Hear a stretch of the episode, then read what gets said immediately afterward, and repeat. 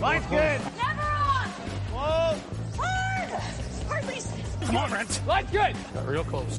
I hear high, right? Try and hit two thirds. Have they saved it for her? Yes, they have. Ooh, welcome to Game of Stones, everybody. I am Sean Graham Scott alongside, as always. Hello, Scott. Sean, it's been quite a four year journey Mm-hmm. for us, for the players, for the fans out there. You know, we said it before the event. This is why we lift all those weights. That's right. We've made it, Sean, uh, through a quadrennial, not only, you know, uh, as fans, but uh, we've been doing the podcast now for four years. Yeah, just over four years. We started the 2018 Scotties Tournament of Hearts was our first episode that we previewed and went all the way through those Olympics in Pyeongchang, and now we've gone through the Olympics in Beijing. It's we've seen it all, Scott. The highs, the lows, the monotony of times of uh, the curling schedule, but it's it's been quite a journey and we've been there uh, every step of the way. Uh, and, well, not every step of the way, a lot of the steps of the way we've been there. Yeah, yeah, it's pretty crazy to think, you know. Uh, we just thought, hey, we like talking about curling. Yeah. Why not talk about it into microphones and see if anybody else wants to join the conversation? And uh, it's been a lot of fun. Sean, do we have any word yet on whether well our team will stick together for the next quadrennial? Do do we have from the authorities? The, the well, we're final word on exploring we're exploring all our options. You know, there's uh, discussions going on across the curling community. We got to see what other teams might break up and what opportunities might present themselves, Scott. So I, I think it might still be a little too early to make any definitive comment on Fair that. enough. Fair enough. We'll pull a we'll pull a Gushue and be like, hey, we'll play. We'll see what happens. see what happens. You know, whatever. We'll uh, we'll get to that situation uh, a little bit later. Uh, but yeah, it'll be a, a interesting s- spring summer talking about who uh, who will break up, who won't break up. I think the latter is going to be a lot shorter than the former list there, and uh, Mhm. that apparently includes a couple podcast duos that I've heard of, Scott. And by a couple, Wow. I mean one has hinted at potentially retiring from the podcast game, but uh, I don't know. There's been more entries into it since we started, and it's been a lot of fun. It's a fun community to be a part of. Absolutely, absolutely. It's uh, really nice. Uh, all all the interaction we get on social media too is pretty fun. I'll, I'll admit Sean does most of it. I I step in from time to time, but uh, no, I still get the notifications on my phone. Uh, interact with everybody. It's a lot of fun. So uh. For what it's worth, uh, I'll be here. there you go. Okay. And uh, you know, Scott, we did. Uh, well, I'll, ta- I'll tell you the specifics of it offline, but did get a bit of a milestone on social media this week. Uh, that I was- Oh, I was kind of excited about for about 20 minutes and then it went away and then it came back. And uh, so, uh, so exciting things are going on. Uh, partly because the Olympic Games were going on in Beijing. It is all wrapped up. The closing ceremony is done as we are speaking here late Monday afternoon, Eastern time in North America. A lot of the folks are on their way home. I saw Wayne Middaugh tweeted that he had made it to Hong Kong and was about to get on a flight that is departing Tuesday in Hong Kong, landing Monday in Toronto. One of those weird uh, world things that, that you get when you fly from Asia back to North America, where you can you, you lose a day going, you get it back on the on the way back uh, into North America. So he's there. Price Atkinson, he was tweeting Oh. from the plane the charter i guess that the, the us olympic team got they, they got those service he said they were flying somewhere over russia and he was uh, tweeting about uh, just reflecting on the experience of being there he did a great job with the usa social media team Mhm. over there. So yeah, so people are starting to come back. Mike Harris is leaving. He's going to the Swiss Women's Championship, which is happening now, as is the Scottish Championship. So there's still a lot going on in the world of curling, Scott. But uh, we thought it'd be good to put a bit of a bow on Beijing 2022 on the Olympic side. Of course, we still have Beijing 2022 Paralympics to look forward to, which I'm very excited about uh, for the Canadian side, as they will try to uh, I don't know if get revenge is the right way to put it, uh, but certainly controversy in 2018 mm-hmm. in their mm-hmm. game against Team China, and it's uh, so they'll be looking to get that gold medal that uh, they had a good chance of in 2018. So we still have some some things to look forward to in Beijing 2022. But in terms of the Olympics, Scott, and the curling in particular, what is your initial takeaway from the two and a half weeks of action that we had from the Ice Cube? I think. It what we thought going in was s- sort of what we got, right? The women's field, very deep, very strong. We got them sort of beating up on each other, but in the end, uh, the the championships final was probably not what we expected, but not something out of uh, total left field. Mm-hmm. On the men's side, we talked about there being a clear three and a drop off after that, and that's what we saw manifest in the medal podium Mm-hmm. So kind of it, it was kind of yeah, what we thought going in happened. There were, you know, some interesting results or uh, interesting points, but not a lot of huge surprises. Yeah, I agree. There was nothing that really stood out on the four person side, a little bit on the mixed doubles side. And, and we'll, we can talk about that because uh, we really haven't done a full breakdown of the mixed doubles on the show. But Scott, let's start with what we just saw. We'll go in reverse chronologic order here. Uh, the last game of the Olympic Games was that final between Great Britain and Japan on the women's side. Eve Muirhead really dominated that game from start to finish. I thought, Scott, mm-hmm. there was no point in that game where Satsuki Fujisawa and her squad were pushing the play. Eve Muirhead, from the, the start to the finish, she controlled every end. She was never chasing. They, they were just so precise throughout the course of the game. That was really just clinical precision from the first rock to the last rock for Team GB. And really, it, there's nothing that Fujisawa could have done. She wasn't great. She was heavy on a few shots herself, uh, a couple opportunities to score. She had a chance at a multiple, I believe it was the sixth end, and was heavy yeah. with her last. But I don't know, Scott, just clinical from Eve. Oh, yeah, big time. The They weren't missing anything. And this would be the kind of game that would be very frustrating to be the opponent right? Sean, you and I we played in a, a game at the Ottawa Club where the opponents didn't seem to miss anything, mm-hmm. and then when they did, we would miss a shot, and we could so we couldn't take advantage of their very few misses, and and yeah. that was extremely frustrating uh, as a player to be like, come on, can't we do anything? Like they're making everything perfect. Uh, it, it was just you, you said clinical. I think that's the right word for it. It was it was awesome to see even her team for for Eve Muirhead her fourth Olympic Games. This might be the culmination of the career, maybe not. Who knows? But what a way to go out! Uh, you just had to feel really great for that team, watching them, you know, celebrate that victory. Yeah, no question. Uh, very exciting. Eve, of course, has had those health setbacks. She's had surgery on both of her legs and hips. Uh, she's she's not old, Scott. She's younger than both of us, yes. and yet it feels like she's been around forever because this was her fourth time at the Olympic Games, and she does get that breakthrough. And it will be curious to see what women's Scottish curling looks like moving forward, uh, and whether that means that Eve wants to take on another cycle or not. She certainly has other opportunities, as we know, professional opportunities there in Scotland that maybe she wants to take a step back from the curling side. I don't know. Uh, but it, it, was very cool to see. There was a video too that they posted. Uh, Rhona Martin greeted her uh, afterwards as well. So, uh, sort of the changing of the guard of the Great Britain women's gold medalist. It was a very cool moment to have Rhona there.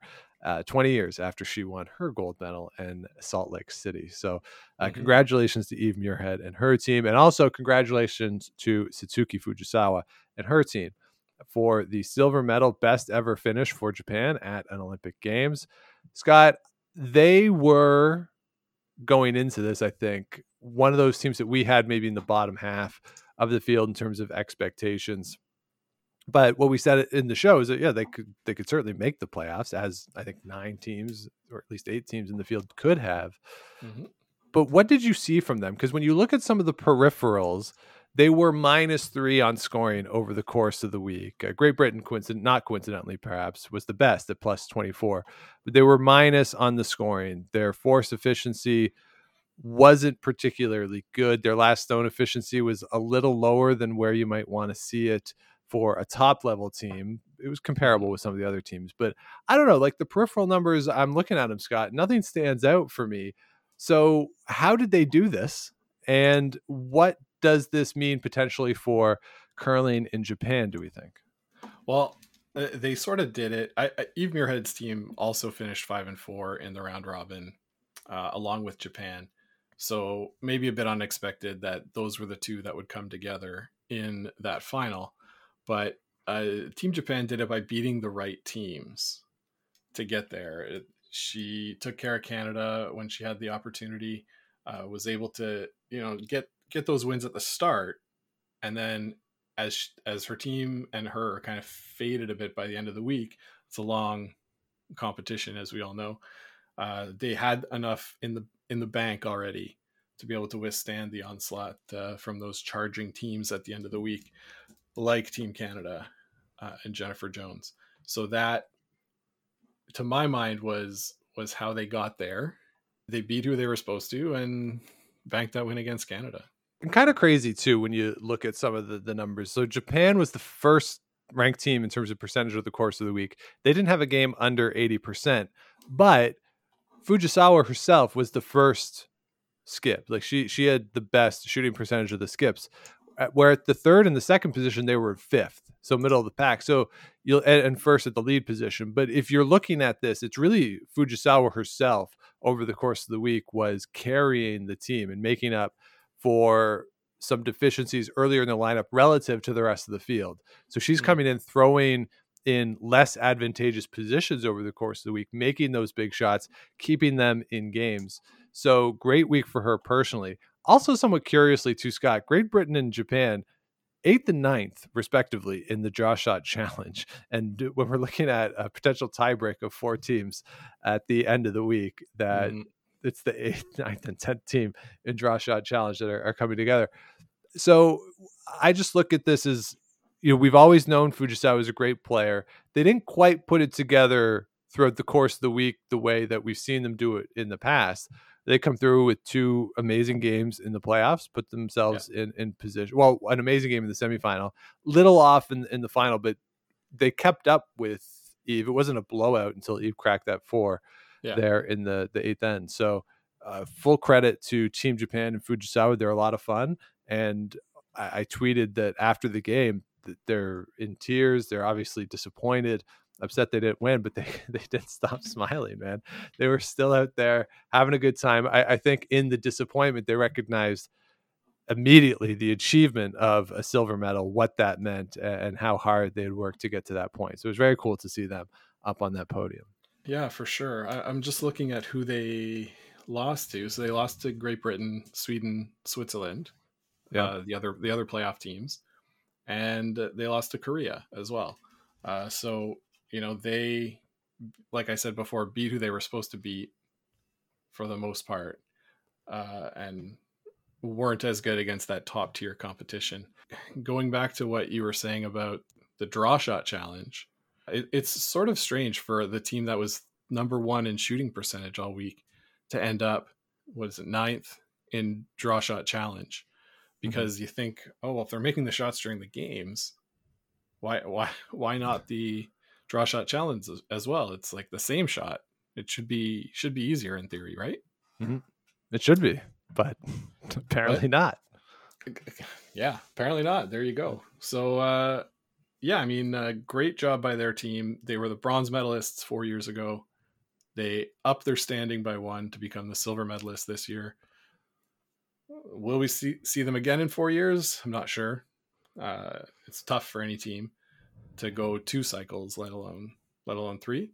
Yeah, but uh, they're they're a lot of fun to watch as always. Um, they look like they were having fun, and not letting the pressure of the moment get to them too much. Yeah, and there's a competition in Japan too. You got Team Yoshimura there. They they've played at the high level. They were there at the the Japanese Championship for the Olympic qualifier in the summer, early fall.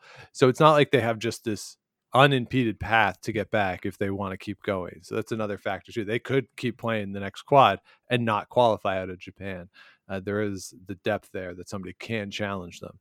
Uh, so mm-hmm. it's it's not a given if they if they want to go. So Scott, let's uh, talk about the semifinals too. because they were kind of crazy. Uh, you get Japan beats Switzerland eight to six, and Great Britain beats Sweden twelve to eleven.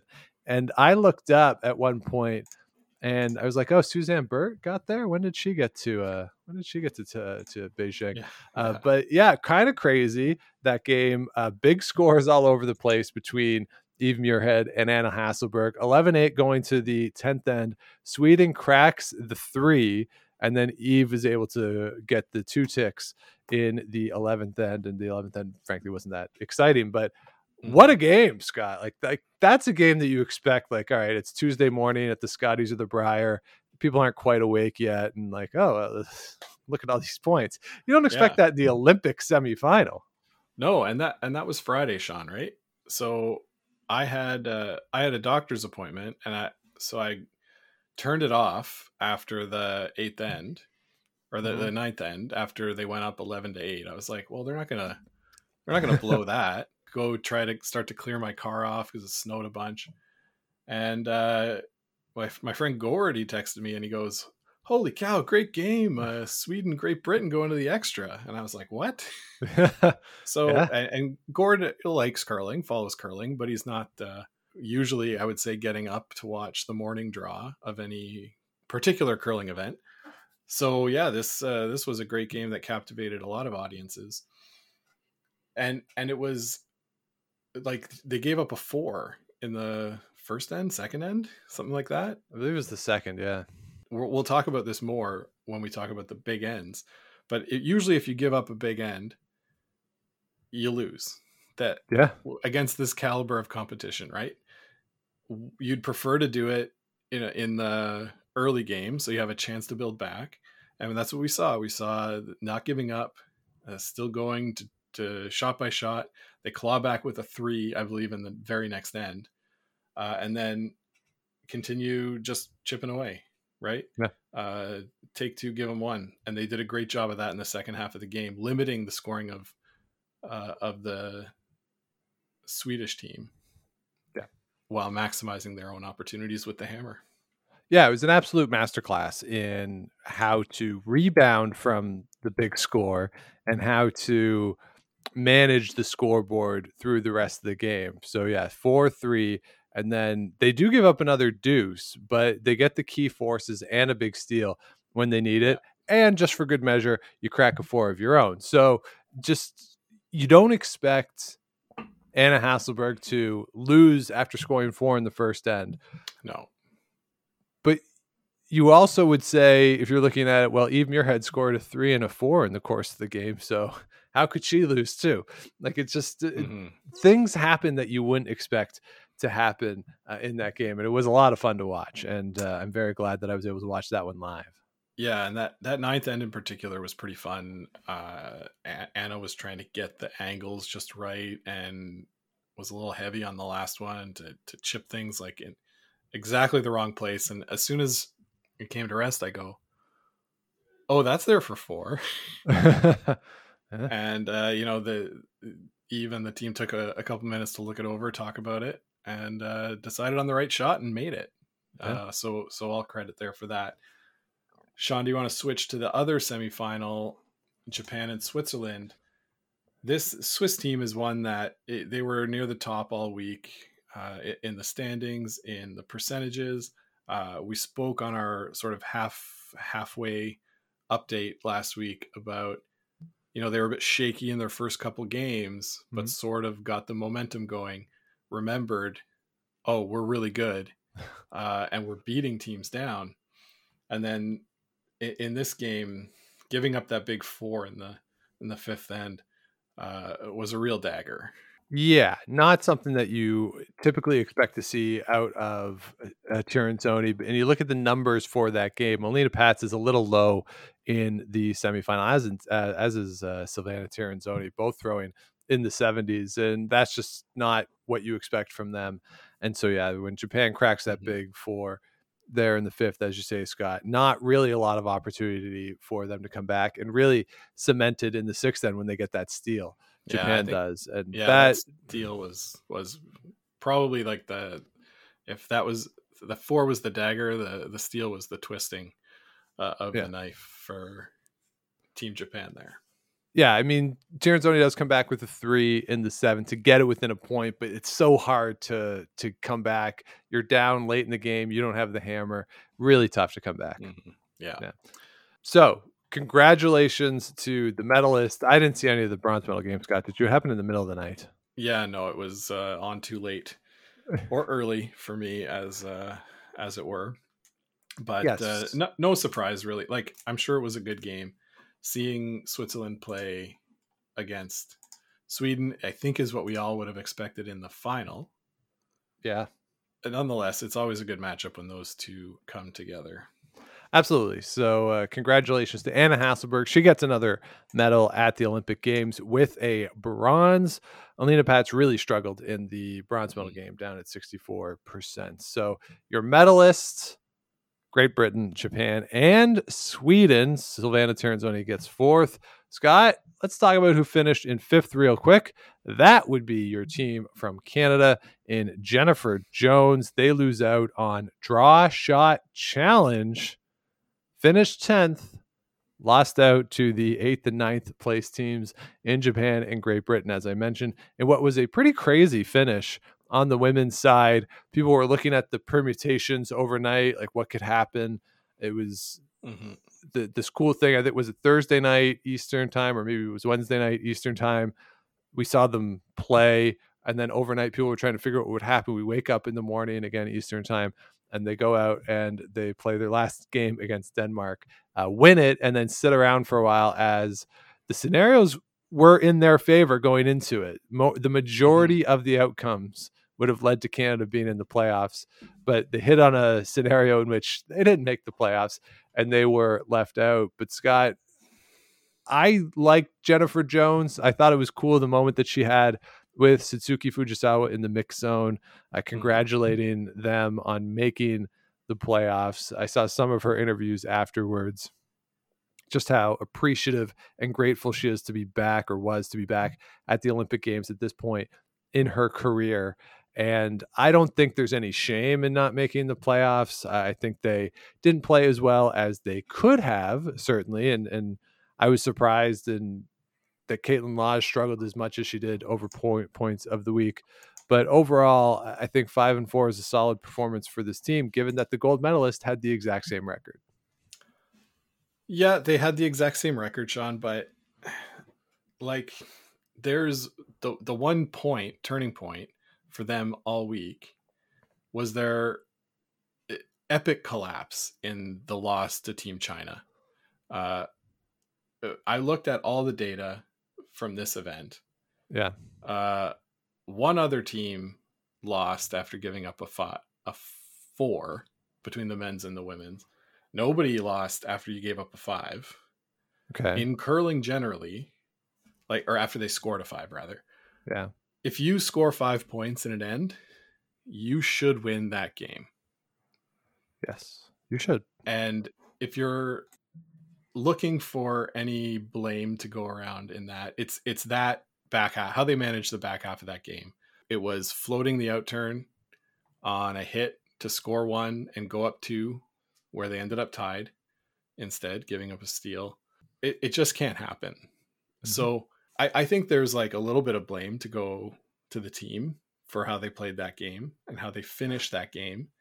It might have been a, a case where uh, Han Yu was not playing.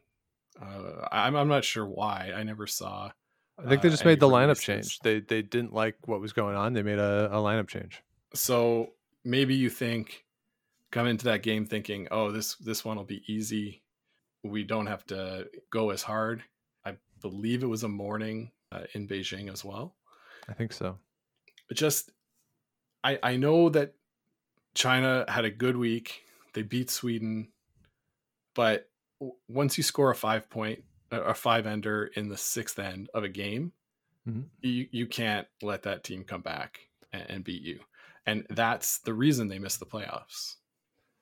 Yes, that is the game that yeah, you win that, you are in the playoffs, uh, obviously, but they didn't, and yeah, it was a poorly played last half of the game. I mean, don't forget too, Scott, that they had a chance in the extra that you just had a, a pretty bad miss by Jennifer Jones in the extra to win that game. So it wasn't just a case of the last half of the game. Jennifer Jones still had a shot to win and she missed it. So it, it just it wasn't there for her. But Jennifer Jones wasn't great over the course of the week. And we talked about this going in to the week uh, as to what can we expect from Jennifer Jones and the team. Overall sixth in shooting percentage for the week, but Jennifer Jones was down in eighth place amongst the skips, down at 74.4%. And if you look at the numbers, she had that inconsistency that we saw during the trials, where she had this stretch of good games, but then a stretch of bad games too. And you, that we said it before, that's not sustainable. You're not going to win like that, and they did not win like that. So I, I don't know, Scott, what the the what this says about larger issues in Canadian curling. There's certainly been a lot of chatter about it, but I'm not upset that they went. I think it was fun that Jennifer Jones got to go back. I would be surprised if this team stays together moving forward, but they didn't like the, the stuff that you see on social media sometimes. And I know social media is where like decency goes to die, but they're not an embarrassment to the country. like, what are we talking about here? They went five and four at the deepest field in the Olympic history and lost out on draw shot challenge. Yeah, yeah. And I'm saying that that loss was bad and could be pinned on them. Some of their other ones weren't bad losses. Uh, they probably won some games they could have lost, but yeah, but but that's the moment that I point to there. And maybe something, Sean, is that maybe these Canadian curlers have gotten a little too used to perfect ice conditions. We saw in in 2018 Rachel Homan's team struggled when the ice was a little bit tricky. Same thing here that it, it it seemed like the players were not adapting to the ice conditions as quickly as possible and sort of just thinking that they can make any shot regardless of the conditions. We saw curl of about four feet mm-hmm. on this uh, ice at the Olympics. Usually in the the slams, we're seeing five feet, sometimes up to six feet of curl. So maybe that's something that we need to look at for our com- our major competitions here in Canada. A lot of curl is good, and players really like it because they can make any shot. But the way that it is or that we saw at the Olympics rather, it, it made the guards actually like meaningful. Yeah. Which I kind of like, right? Uh, if you can nose hit something behind a center guard that's two feet above uh, the house and you nose hit something top four, yeah. then what are we even doing here? Yeah, then it's kind of meaningless. The guards are, are useless. And I think that helped account for some of the bigger scores is that you couldn't get at as many stones in the house because guards were meaningful. And I agree. I think the four foot, maybe three and a half, four feet of curl is the correct amount for max excitement that you can draw around stuff, but it's not so much that the, the guards are meaningless. And this is something that I think we've talked about on the show before is what the slam should do, right? You know, like in, in tennis, each surface has its own tendencies right? Mm-hmm. Hard court is really fast. So the big servers do really well on the hard court. Grass is a little slower. And then on the the clay, it's the really athletic people who can get side to side and slide around and do crazy stuff. That that's the key to to playing on the clay court. And I'm mm-hmm. sure I'm oversimplifying it. But in Canada, as you say, like maybe we should set it up so that different events have different ice conditions. Like you have an event that is known for being a little slower and a little straighter, and then you have like at the Brier and the Scotties where the ice is super quick and a lot of curl, and it forces the players to adjust more. And I think when you look at some of the international teams, they're used to playing on different types of ice conditions. They'll come to Canada, they'll play in slams, they'll get used to that type of the ice with the six feet really fast, and you can get to anything. But then they'll go play in events at home national championships, smaller cash type spiels that when because I'm always amazed when I look at the team schedules on CurlingZone and stuff that the international teams don't always play in Canada. Mm. They play at home a lot. And those events won't have the same conditions. They might be straighter, they might be mm. slower. They will not have the same ice conditions. And since Canadian teams don't travel internationally as much as international teams mm. traveling to Canada to play. Maybe those teams, as you say, are just more adept and more used to changing ice conditions and can adjust better than the Canadian teams can. I think that's a, a very valid hypothesis that we've laid out here. Whether it's true or not, you know, tell us. I, would love to hear uh, from some of the teams how they feel about uh, different ice conditions. That said, they didn't uh, shame our country. You know, uh, they pl- they did their best. Jennifer Jones is isn't. I, I won't. I don't want to say she's old, but she's she's old for curling. And yeah, she. I think wasn't she the oldest women women's athlete, athlete at the games? Th- or at the Canadian so. one. No, there was a some skier from somewhere. It was like f- almost 50 or something. I know Jennifer Jones is almost 52, but but I mean, she's a great player. She's yeah. she's the greatest of all time. Yeah. No, no shame in that for sure. No. And and if we show up next year and she wins the Scotties, no one's going to be like, "What? Like crazy." Yeah. Like no, she's... and she's got that in her. It's just like it seems like she's got fewer amazing games in her now than she did before, but when she hits those heights, it, it's still just as good. Yeah, I think it's a case where like maybe she has a better chance at slams than at like a Scotties or something. Uh, the shorter events is where she might get on that run for a week or something. Whereas you know, mm-hmm. yeah, Scotties is gonna those longer events maybe maybe not as much where we've seen that fluctuation in shooting for her. So yeah. That's the Canadian story. Any other stories on the women's side, Scott, that really stand out to you? Alina Kovaleva, obviously, with the tough week, they only get one win for the Russian side. I was also kind of surprised, I guess, a little bit by the week that we saw out of the Americans. Uh, competitive, certainly, through the whole week. I didn't think it would be as competitive as they were. I, I was a little down, more down on them than you were coming into the week. A tough week for Korea. They had a chance going into that last draw mm-hmm. in their last game, uh, but they fall to four and five on the week. And uh, Denmark and Madeleine Dupont, they get two wins at this year's Olympics, uh, an improvement, doubles her win total from 2018. Scott, and I'm going to call it right now.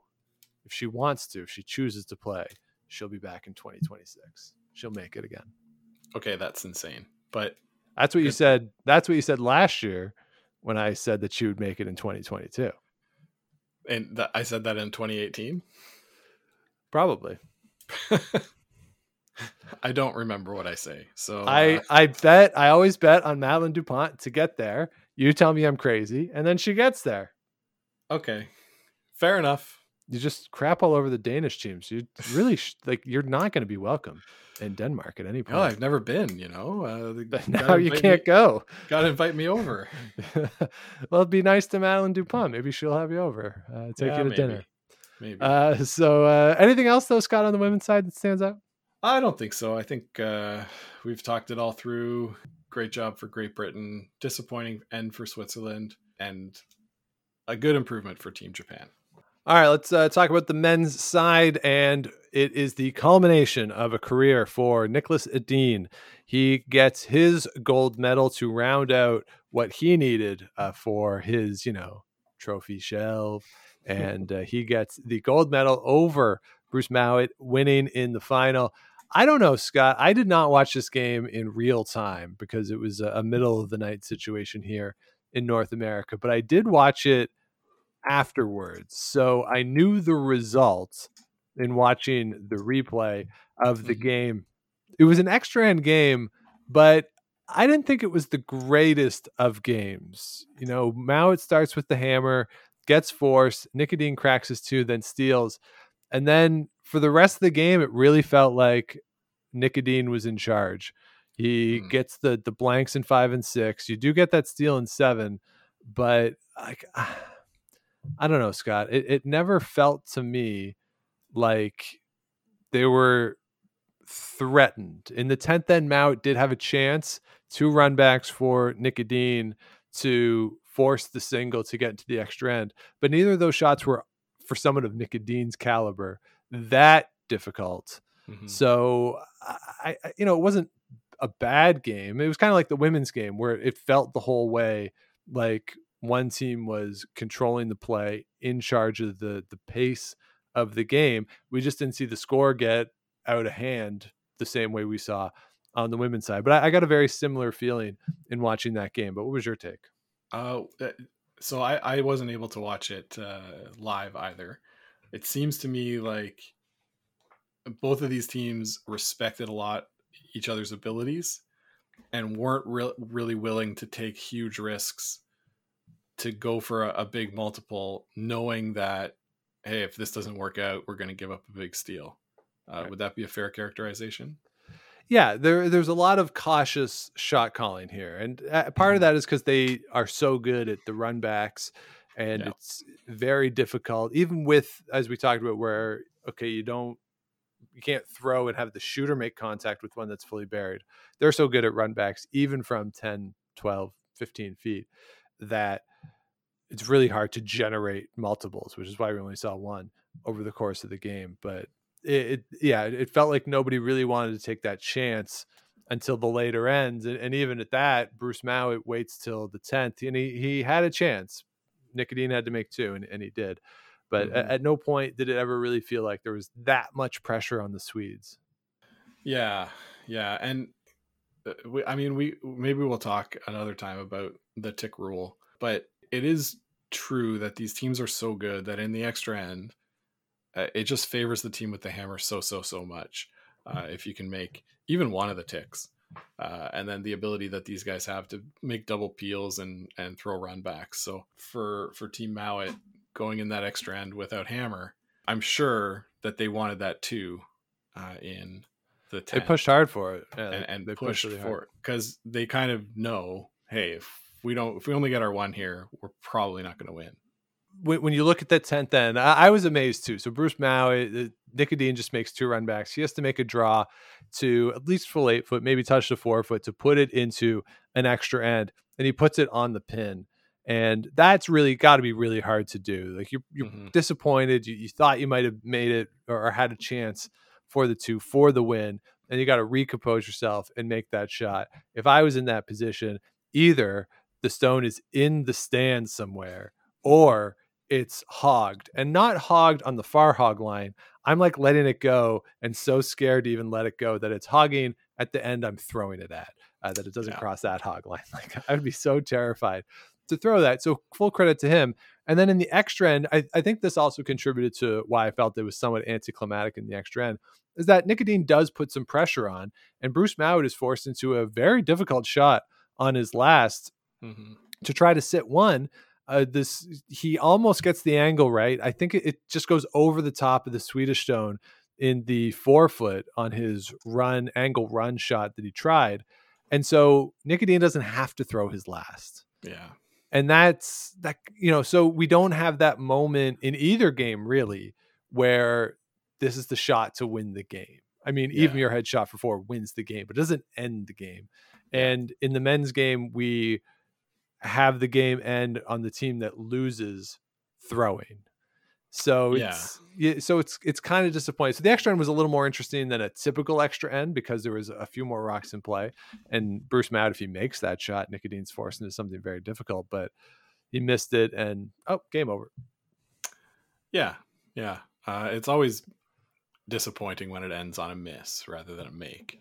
Yeah. So uh, a little a little too bad for that, but uh, bigger picture, Niklas Edin was only missing that gold medal from an Olympic Games. He's got it now. He's won everything there is to win. Uh, Sean, do we see him hang up his curling shoes? I don't know. It, it, depends on what the funding situation is in Sweden is, I think, and how much money they'll get for that gold medal and what the incentive is for them to keep going. Certainly, if they want to keep playing and, and the finances make sense for them, then sure. But do real life situations start to play into it? Do they want to be at home more? Do they not want to have to spend as much time in Canada? Uh, I know a couple of them have have talked about relationships that you know you want to be home more as, as you get a little older, perhaps. So I, will be mm-hmm. curious to see whether or not they want to keep playing, and, and, it really is all four of them, frankly. And uh, or maybe does Oskar say, "I'll just do the mixed doubles thing," and uh, focus on that. It's a little less of a time commitment, perhaps, and, and maybe less time in North America. And maybe Nick Edin just says, just, yeah, I'm good, I'm done. Uh, but the reality is that if you're Swedish curling, you might want to make it worth their while to keep going if you're trying to grow the sport. I'd be curious to talk to somebody in Sweden, and maybe Jonathan and, and Ryan will do this because this is really their forte. But could Nick Edin, d- does the gold medal move the needle in Sweden in a way that the world championships don't? Uh, and the mm-hmm. the world championship titles don't. Now that there's a gold medal there, can he do kind of what Schuster did in the United States a little bit and get more people out, get get some excitement? Does the Olympics carry that cachet in Sweden? And if that's the case, that you can grow the sport even further at the grassroots level from the gold medal, then it's really a, an incentive for the Swedish Curling Federation to keep them going for at least another couple years. And the other reality is too that who are you going to send? Like we have a world championship in Vegas in a couple months. If I'm Nick Edin, I'm not playing in that. I, have I'm done. I'm going to rest on my laurels. I might go to Vegas. Even I might have a good time, but I'm not playing in that event if I'm Nick Edin. But so who do they send? Right? They obviously have junior teams who have gone to world championships before, but that's going to be a, a, I think an interesting discussion of if they're gone, then the men's game internationally, it's really Bruce Mouat's. Yeah, yeah, I, I think we see Oskar as the the heir apparent to the Niklas Edin skipping a team Sweden, right? Uh, we saw Edin's old team all leave, get replaced with this uh, new younger team. I think we'll see that uh, eventually too. That Oskar will go on to skip, bring in some younger players, maybe keep one or two of the guys that he plays with now, and, make their run for it after this. But I don't see any reason why Niklas Edin would play next year, unless, as you say, that that financial incentive is there from the government. But any way you look at it, one of the greats of all time, maybe the greatest uh, that we've seen. So many world championships, European championships, and now it's capped off uh, with that Olympic gold medal. So yeah. that that would be my prediction that we don't see him next year. I, I think certainly he's wrapped up the greatest eh, non-Canadian men's player of all time. I think it's pretty safe to say that the two best international players of all time are Swedes now. That you have Anette Norberg and you have Nick Edin.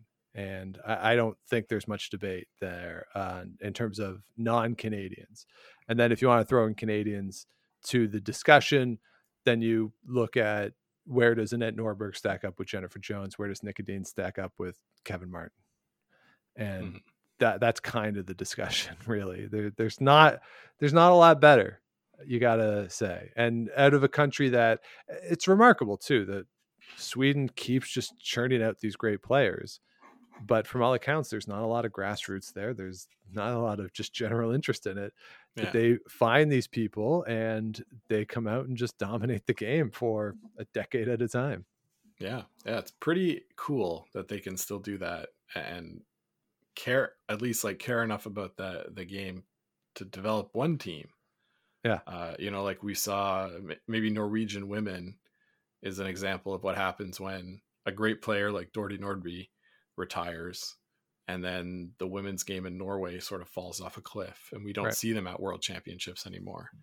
So let's talk about the bronze medal winner. That's Brad Gushue and his team from St. John's. They beat John Schuster in the bronze medal game. Another game that I did not watch in real time because it was uh, again in the middle of the night here in North America. Watch the replay of it, and a great game for Gushue. Maybe the most relaxed medal game in the history of uh, the Olympics uh, in any sport. Uh, both teams were pretty chilled out there. You got two teams that uh, at least the back ends of. Uh, or no, not even the back ends. Out of the out of the eight players on the ice, five already have gold medals in their pockets. So yeah. you know, not you know, not as important to win one here. They obviously wanted to, but it was overall, I think, a pretty relaxed game and uh, Brad Gushue gets the win. Uh, so congratulations to them. Uh, Gallant and Walker get their first Olympic medals. So uh, very exciting for them. And you saw the emotion after the semifinal loss and a little bit after the bronze medal game of Brad Gushue. I think it's pretty clear that this team is uh, that's it for this team. It's also Mhm. pretty clear that Curling Canada is allowing them to play in the Brier. I think is a favor for all the the work that they've done, the effort that they've put into it, and it's really a, going to be a victory lap for those guys at the Brier. But you just saw it, like wh- when you see Brad Gushue, who's not an outwardly emotional guy. It was interesting in his interview that he talked about. He is actually kind of an emotional guy in real life, but you don't really get a sense of that uh, Mhm. when you're watching him play. As he comes around the corner, that very powerful moment, he sees his family on the screen and he just breaks down. Uh, you know, falls to his knees, and Nichols is there too. That's where you just get the sense of like this is it, and he he Yeah. knows that this is it.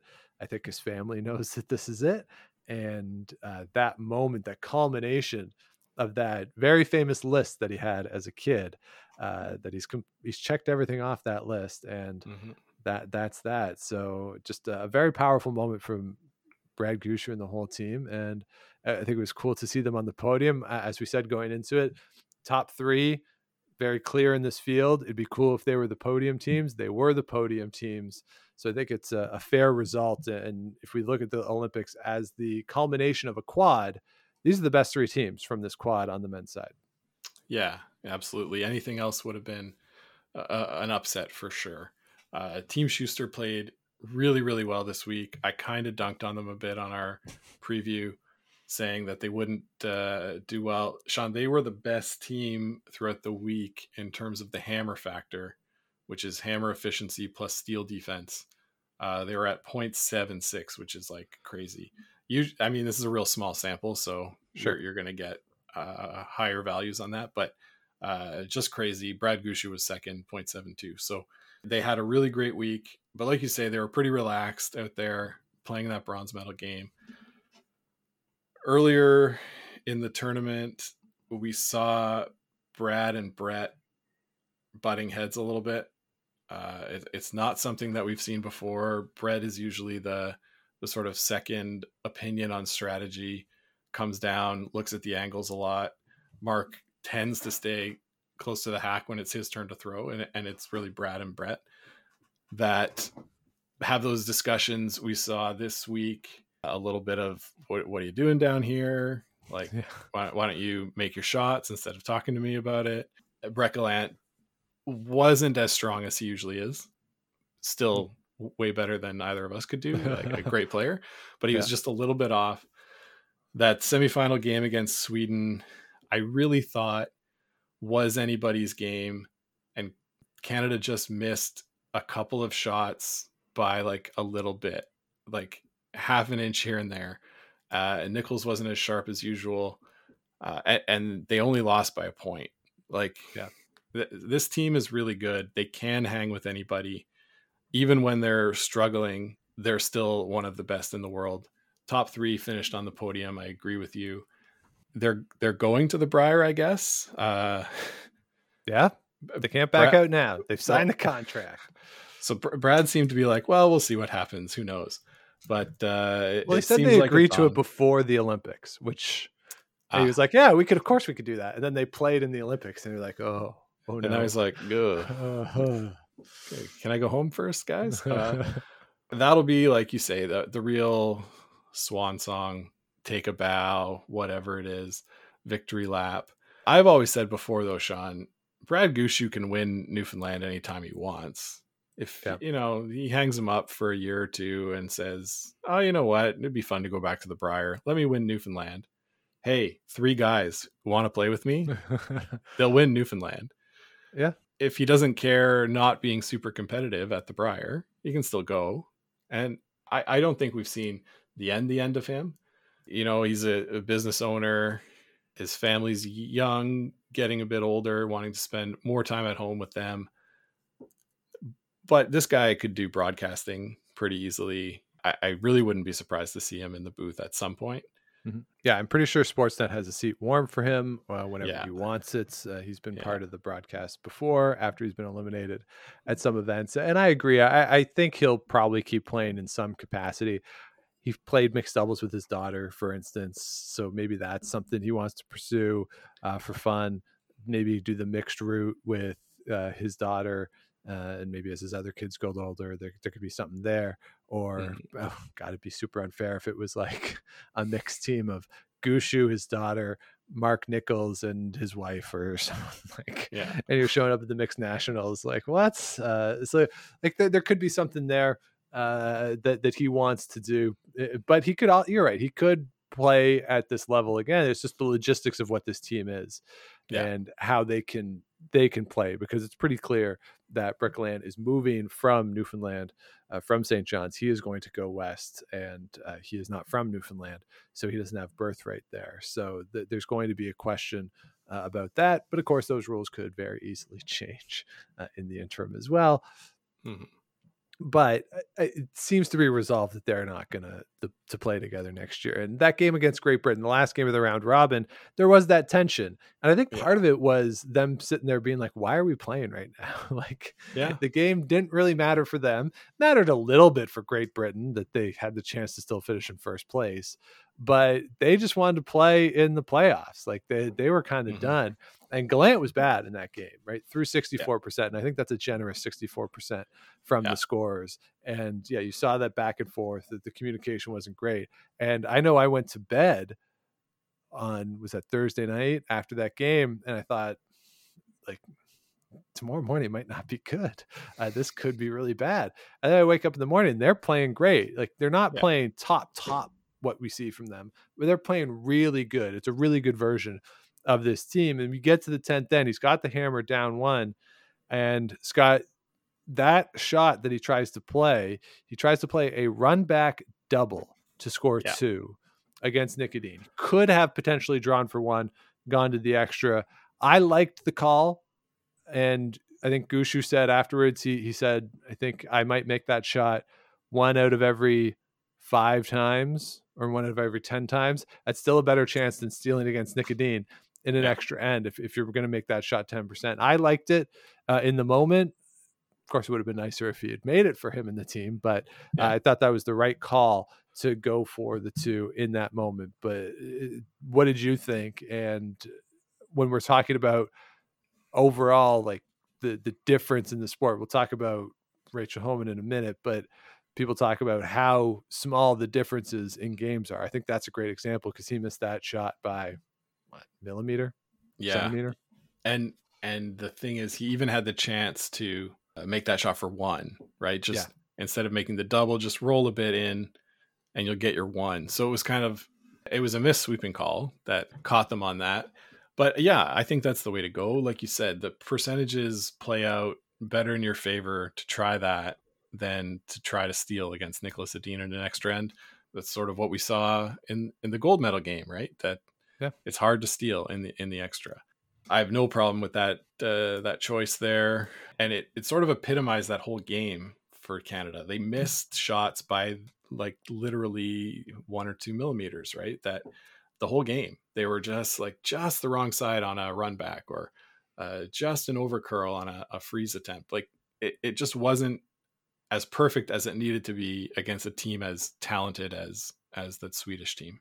So on the other side of that bracket, it is the Americans who lose to Great Britain in another very exciting semifinal. Actually, the semifinals mm-hmm. overall, both on the men's and women's side, were better than the the medal games. Yeah. Uh, you got to say, all credit to John Schuster and his team. I think coming into this field, not a lot of people gave them a chance, including us. Uh, you, are looking at Switzerland as probably mm-hmm. that fourth place team. I know we were pretty bullish on Italy coming into this on the men's side. Mm-hmm. Even you know Norway coming in uh, with, with I, I, thought a, a, chance to win some games, and then Glukhov was certainly a, a, dark horse and somebody you had to look at after the World Championship last year. But John Schuster comes in; they play well. They get to the mm-hmm. five wins. Uh, only the four teams are above 500 in this field. There's a little more of a beating each other up than I thought it would have been. You didn't see the the segmentation that I thought you might, but mm. they get in, and so full credit to them to get back into the playoffs after what I would say is probably a disappointing quad for them, and to come back. Uh, to me, that validated the gold medal more than anything they could have done in the interim. Was mm-hmm. come back and get to the playoffs, play well, show that you still can compete at this level, and I thought it was a very good week for the Americans. Oh yeah, big time. And not that you know they needed to validate that gold medal. They'll always have that. That's in their back pocket. But yeah, the showing that they had this past week makes it such that we don't look back and say Markku Marco Uusipaavalniemi who like uh, it, it it it sort of cements them and, and their legacy. You're right. I I think the quad was not as successful as they might have liked Grand Slam wise. They, they did make the playoffs in one. I don't think they won one. Yeah, this team like they they showed that they can go out and compete with anybody, uh, which is I think something that we were questioning whether they could compete with that top three. Right, we knew that the rest of the field, sure, they can beat anyone on any given day. They had beaten Niklas Edin on any given day in the gold medal game before in 2018. So this was sort of, yeah, we can still hang, guys. Yeah. Good job by them. I mentioned some of the other teams uh, on the men's side. Uh, like I said, very disappointing week for ROC. Uh, everyone else, you know, Norway, Denmark, competitive games. Uh, I think I thought the Chinese put up a more of a fight than I thought they would in those mm-hmm. games, uh, especially given that they were kind of thrown together last minute. Uh, no international experience for the skip, so uh, a good job by the Chinese uh, side. There was a great story too. Uh, the third for China, he was at an event, and Mike Harris told uh, just an amazing story that this guy is is kind of a unique fellow and uh, has you know has his own strategies. And he was in the hotel at like 6 a.m. and he heard this. Mike Harris heard this beeping sound, thought it was a fire alarm, called the front desk and said, "Hey, like I think smoke alarm or something's going off." And the front desk called him back five minutes later and said, "No, I th- we think you should just go out and see what that is." And the third for the Chinese team had set up the sensors that you put from like backline to hog line that some teams have to track how mm. fast you're you're kicking out on the ice, and he set it up in the hallway and was walking it to get his speed right uh, and was just walking back and forth uh, in the hotel at six o'clock in the morning trying to get his speed that way so kind of, kind of a cool story and uh, the, that chinese side if they decide that that's the team they want to send either to the worlds or looking ahead uh, or no sorry they're not going to the worlds but looking ahead next year maybe this could be the start of something for chinese men's curling which has been lacking for a while yeah, yeah, absolutely. They had a, a much better week than than I thought. Yeah. So uh, good times there on the men's side, Scott. Let's uh, wrap it up. We didn't really talk about mixed doubles a lot on the show, but uh, very exciting that Italy comes through, wins the gold medal. Amos Mosaner and Stephanie Constantini, they run through the field. They do not lose a game. They get the gold. How big of a deal do you think that was for the sport in general. I think that's a huge deal, Sean. That Italy is hosting the next Winter Olympics. They're going to have teams in all the disciplines there. For them to sweep it is very impressive given the variability of what can happen in mixed doubles. They just made everything. Like Stefania, especially, just like putting the perfect freezes at the right time uh, Retornaz, not Retornaz, as uh, Amos Mosaner was there to clean things up when they when he had to. There was a couple really close games that could have gone either way. One of them was to Team Canada on the last draw, but overall, like they they were just dominant. Yeah, they didn't give an inch to anybody, and it was uh, very impressive to watch over the course of the week. And Sean, uh, I believe I said on our preview that uh, yeah. uh, look out for them. I, I obviously didn't pick them, uh, but but look out for them. And I saw that, that this website I, I sometimes used to uh, a wager money on yeah. this. Uh, I think they were 36 to 1. They were the longest wow. odds in the field. And boy, I should have placed a, a shekel or two on them. Damn. Yeah, but you did not. I did not. no. Uh, so they beat Norway in the final. Uh, congratulations to uh, Skaslien, Kristin Skaslien, and Magnus Nedregaard for the silver medal. Uh, great performance for Norway. First medal, I believe, Scott, right? Since uh, Ulsrud in 2010 for Norway, uh, would be my guess. First Olympic medal uh, for the country in curling. Uh, so good job by them. And Sweden gets the bronze medal. It is, of course, Almida de Val and Oskar Eriksson beating Bruce Mouat and Jennifer Dodds in that bronze medal game. So Oskar Eriksson leaves Beijing with two medals. to his name, the only individual to do that this year. That was one of our 10 burning questions going into the Olympics, Scott. Was somebody would would somebody be a double medalist? I believe you said yes. Uh, gold med, double gold medals we thought maybe possible, but uh, mm-hmm. didn't come through. Uh, Amos Mosaner really struggled during the men's side of it, and even though Oskar Eriksson and Bruce Mouat didn't, it does lead to the question of what is the letdown after yeah. achieving that height and having to reset. Whereas if you're Mouat and Eriksson, you could maybe make an argument, okay, we didn't achieve our goal. And mm-hmm. all right, now we got to reset because now we really like we we only have one chance left. Whereas Mosaner is like, I'm getting into the good club in the village, like the gold medalist club. Like I'm yeah. I'm hanging out, I'm doing my thing. I'm I can do whatever I want. I am I'm Amos Mosaner. I own the Olympic Village now. What up? Uh, I'm sure that's not what he was doing, but you know, like you, you just wonder about what the psychology is of you just won a gold medal, mm. and then 36 hours later you got to go compete again. That that in a sport where that's not typical, right? The skiers can yeah. do it, sure, because that's typical. That's what skiing is. You, like you go do the slalom, then you go do the giant slalom. Uh, yeah. Uh, but in in curling, that's not that. You go to your event and then you have some time to decompress after a big event. So I'm curious about what the psychology of it. I don't know if this will affect Canada's rules at all in terms of should people be eligible to do both. I would argue that no, they shouldn't be. But I, I don't know. Any takeaway on, on that of, of these individuals who participated in both? Uh, no. I, I like you said, uh, we saw Oskar Eriksson come back, uh, play really well. Bruce Mouat also played well coming out of it. I, that there's probably some truth to it that holy cow, I reached this amazing high that probably they didn't think they were going to. I, I think they even said that that they're they were yeah. surprised to be to be nine and zero, oh, as was everybody. But there's got to be some kind of a letdown, right? That's why I I sort of agree with you. I don't think that as a rule they should play both disciplines because there there is the chance for that letdown that we did see from Amos Mosaner. Great job winning the gold medal, but then, yeah, how, how do you get up again? It, it's yeah. pretty pretty tough.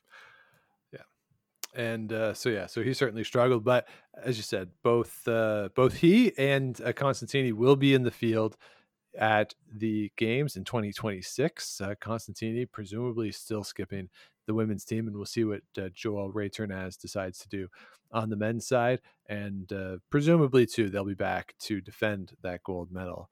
Uh, once we get to 2026. Uh, elsewhere on the mixed double side, very exciting for Australia, Talia Gill, Dean Hewitt. They get the country's first wins at the Olympic Games, uh, one of which at the expense of Canada. Uh, Canada uh, you know, just dishing out wins in the last couple of Olympics to uh, to some teams. But uh, great win for them. That was it was pretty cool. John Morris, of course, has coached that team mm-hmm. in the past, coached them at the Olympic qualifying event, and uh, so that was a cool moment that they got to play against each other. Surprising that they got to play against each other. Uh, one of the big questions was Scott: Would everybody get to play? Nobody tested positive in advance of the event, but Talia Gill tested positive during the event. But then I, I still don't have the entire sequence of events in terms of exactly what happened, but I went to bed. Australia had been pulled out of the event. They were going home. I woke up. They had just beaten Canada, and I was very mm-hmm. confused. Uh, but it, it's good that it wasn't an outbreak at the games and that Talia Gill was okay. Just a, a very bizarre scenario there for Australia, but it was cool to see another country represented in the Olympic Games and getting some wins. Yeah, and and they didn't have any wins before that. And Sean, I'll, I'll correct you real quick. It's Tahli Gill, oh, not T- Talia. But they didn't have any wins before this uh, COVID news came down.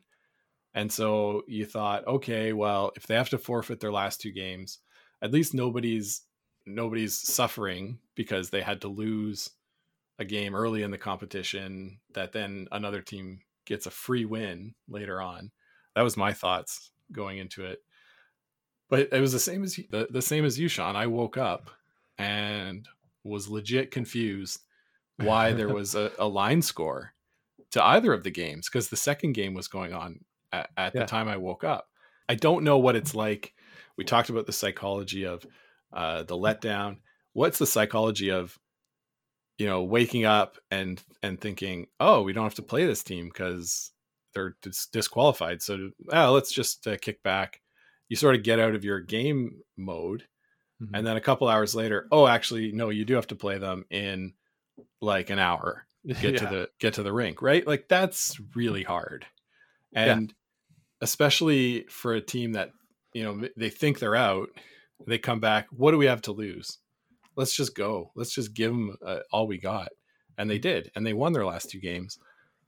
Great to see uh, uh, an emerging curling nation get to the Olympics and get wins, but uh, it's a really tough position for those teams that had to play Australia on the last day. Yeah, so it was Canada, of course, and then Switzerland, and uh, really tough week for Jenny Perret, Martin Rios. Uh, i- i- for them, only going three and six, so disappointing Mhm. week for sure. And yeah, the the two games against Australia, that, those are the two wins uh, at the end of the week. Uh, so certainly a tough situation for the Australians and their opponents in that situation. Uh, the other new country represented, the Czech Republic, uh, Paulová and Paul. They go four and five, so a very good week for them uh, Mhm. coming in. So uh, as we look ahead to 2026, the Italians, of course, guaranteed to be in, and it's going to take some work for the other nine spots uh, and who's going to Yeah. be there. And we'll have a more traditional qualifying process over two years for countries to qualify for the Olympics. So it's it's going to be tough to crack that field of 10 as we look ahead. So Scott, let's uh, talk about John Morris and Rachel Homan real quick. They of course go 5 and 4, lose on the head to head against Sweden to make the playoffs. Tough week for them. Never really quite got in sync. There was a lot of talk about the communication. I'm not overly concerned about the communication between the two of them. They know each other well enough, and Mhm. I, I wasn't. I didn't think that was an issue. The only thing I would say though is I, I would take some slight issue with this narrative or this idea that they missed the playoffs by a millimeter or a centimeter. Certainly, in the last game, they lost on a measurement, like against Italy. Yes, there, Yeah. there's no question about that. But that shot wasn't missed by a millimeter or a centimeter. That shot was missed by eight feet. And Yes. the only reason it was close is because there was an Italian stone in its way. And, uh, you know, Rachel Homan had a shot. She had to draw the button and she was heavy. And they knew that it couldn't come to the backing. And it was heavy pretty much the whole way. And, and the concern, not the concern, but what was noticeable to me in that moment is that Rachel threw it John sort of started to sweep. Rachel screaming that he should sweep or calling a, a- an aggressive line call. She even goes to make a move to come around to help sweep. Yeah. And John says, no, call line. And, and so she goes back and, and calls the line. But it, it's one of those moments where, and Rachel has been very open since that, or not very, like she's talked about it since that she's had a tough time. The amount of pressure that she felt, probably both externally, which is very real, and, and probably internally as well, because she always wants to succeed. And we've seen that mm-hmm. from her over the course of her career. And in that moment, it, it looked to me that that was kind of a panicked Rachel Homan after she let that mm. stone go. And Yeah. she, she kicked too strong and, and she, she overcalled the, the sweep. And it was kind of, it was, it was tough to watch. And she was certainly emotional afterwards. And uh, her and John Morris, uh, John Morris sort of with his arm around her and saying like, I'm here, like it's us uh, Yeah. we're a team. It was very powerful, and for as much as you've seen disappointment to anger at the decision that was made to have them there, or at the performance itself, the two of them standing there uh, in front of Colleen Jones, just absolutely gutted like that.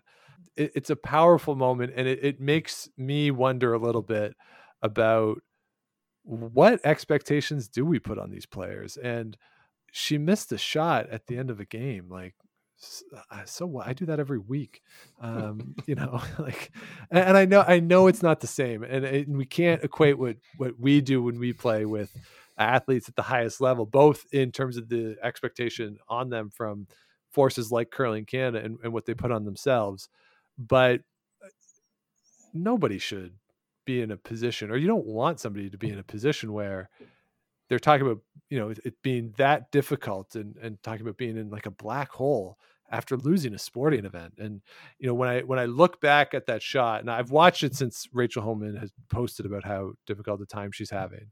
Mhm. That's what I see in that shot is somebody who went through that in 2018, doesn't want Yep. to go through it again in 2022. And honestly, it it kind of took away some of the enjoyment of the rest of the games for me a little bit. That this is what can happen to the players when overall it's it's a stupid sport it's a stupid game. It's 40 pound rocks on ice. Uh it shouldn't be that crushing. And you know curling geek tweeted that he he feels as though maybe the olympics has taken away more than it's given the sport. I think that might be true in canada. I don't know about the rest of the world but i, I don't know rachel homan might be the the epitome of that right now for me and you know that there's a movement and people are sending letters via the ottawa curling club that will get to rachel and uh, just know that I, I know for me being a two-time olympian should be something that brings a lot of pride and a lot of joy to her and her family because that is a remarkable achievement in any sport let alone curling in canada being able to do it twice and at her age too right like she still Yeah. has more cycles if she wants so I, I don't know scott I, that's sort of my monologue about it it's tough because as a Canadian, the pressure to perform in curling is there given the the history that our nation has with the sport, right? Canada's been the, the best curling nation since that world championships were were formed. Uh, Scotland invented the game. They say Canada perfected it, right? So there's going to be pressure just from the weight of history on your shoulders when you look back at the Olympians who came before winning medals every time. We hadn't missed a medal in curling at all until 2018. And for it to happen to both the men's and women's team at the same time was pretty hard, I'd say, for the curling public here in Canada to accept uh, especially a lot of the casual curling public who hop on for these Olympics and think, hey, what's different? Like, we won double gold in 2014. How are we missing the playoffs? So, understanding the way that you and I do, how much uh, the other countries have improved, mostly at the top, not not at the the breadth of curling in Yeah. other countries, but the top level teams are playing every week in Canada in Grand Slams are uh, just as good, if not better, than almost every team that we have. So I, I think I was I was thinking of this watching the bobsled, Sean, on Sunday morning, thinking if Canada could put four teams in to the curling tournament the way that the German bobsledders have Yeah. three or four teams, it increases your chances for sure because I guarantee that our third best team is going to be just as good as most of the countries in the field. It's just not the way that the game works, and that's fine. But it's something that you can't like you can't take it personally unless you're the one that wants to go and represent Canada, right? yeah like if you're not going to get better at curling and go do it No. then then whatever just uh relax relax Yeah. it's a sport. These people are out there pursuing their dreams. Uh, they're trying their best. Like they're not trying to lose games. Uh, they're out there, and you know what? The other people are good. Like that, we have to do. Remember that. That uh, you know, I heard this a lot when I when I worked for the Blue Jays, and people would boo when the the game was going poorly, and people would say, you know, well, if I went to the theater and I, I was watching a show, if I like went to the Phantom of the mm-hmm. Opera and the show was bad, I, I would be right to boo. I'd be like, yeah, but if you go to the Phantom of the Opera, there's not somebody who's getting paid a million dollars to try to interfere with the guy playing the Phantom to do his job. Yeah. Like there, there's people who are actively trying to interfere with your ability to succeed in sports. And you know, I think the majority of curling fans are good and positive and, and send positive vibes to them. But yeah, it's that vocal minority that uh, is unfortunate that we see. And you're right. If it was an event where, say, the top 10 teams in the world qualified, Canada would win a lot of medals in that. uh, Yeah. in in all three disciplines, and more so probably mostly in the men's, then probably the mixed doubles, then the women's, uh, probably in that order. But Mhm. It doesn't work that way, and thank God it doesn't. That because then they'd have to start the curling thing in January uh, if you wanted to send all those teams uh, there. And, and uh, you know, I, I, if part of it too is Canada not winning medals, you know, two medals in the last two Olympics, right? Sweden won three in this In this uh, Olympics. in this Olympics.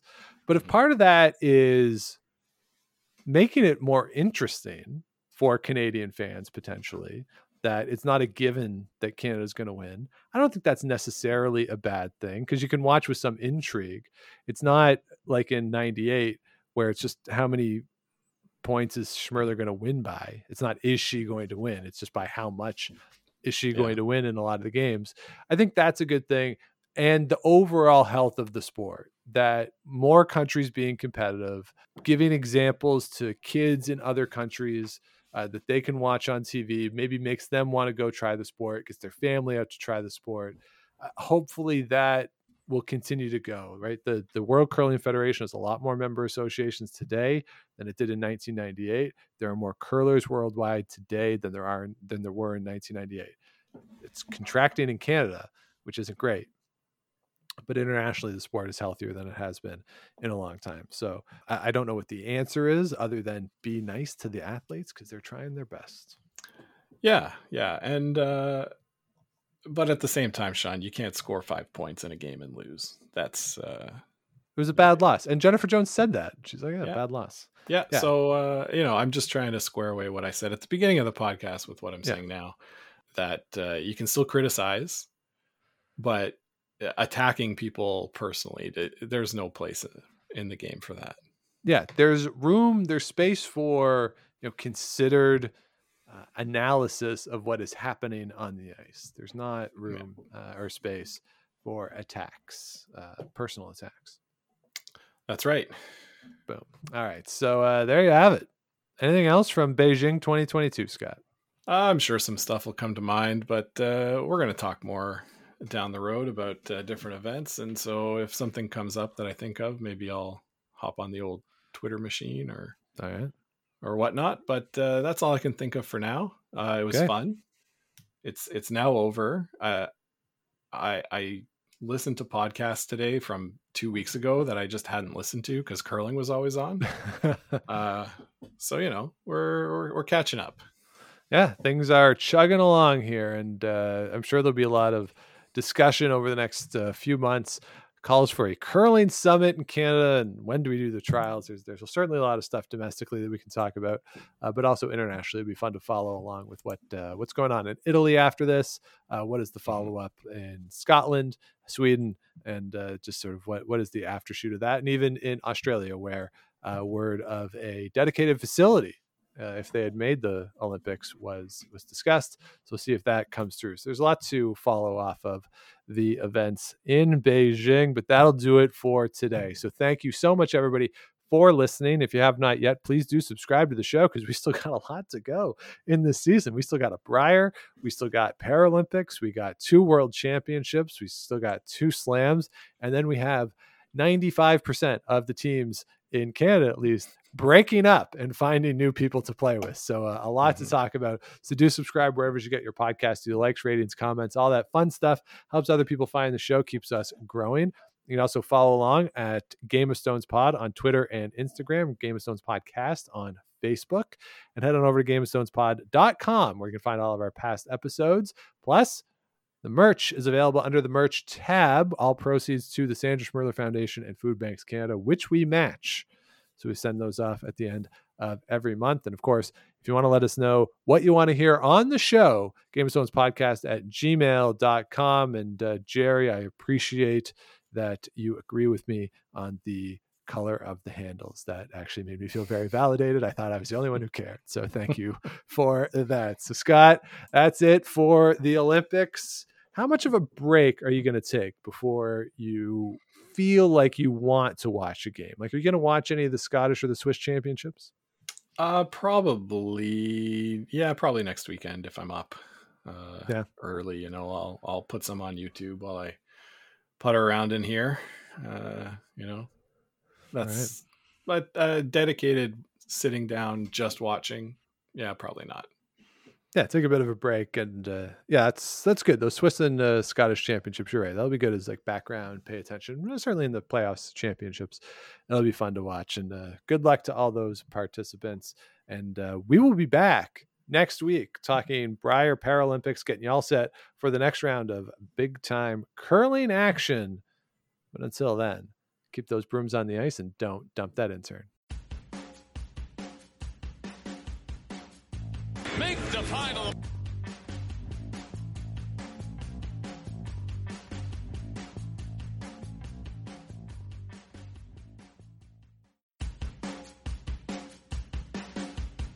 Yeah, line. Line's good. Never on. Whoa. Hard. Hardly. Come on, Brent. Line's good. Got real close. Hair high, right? Try and hit two thirds. Have they saved it for her? Yes, they have.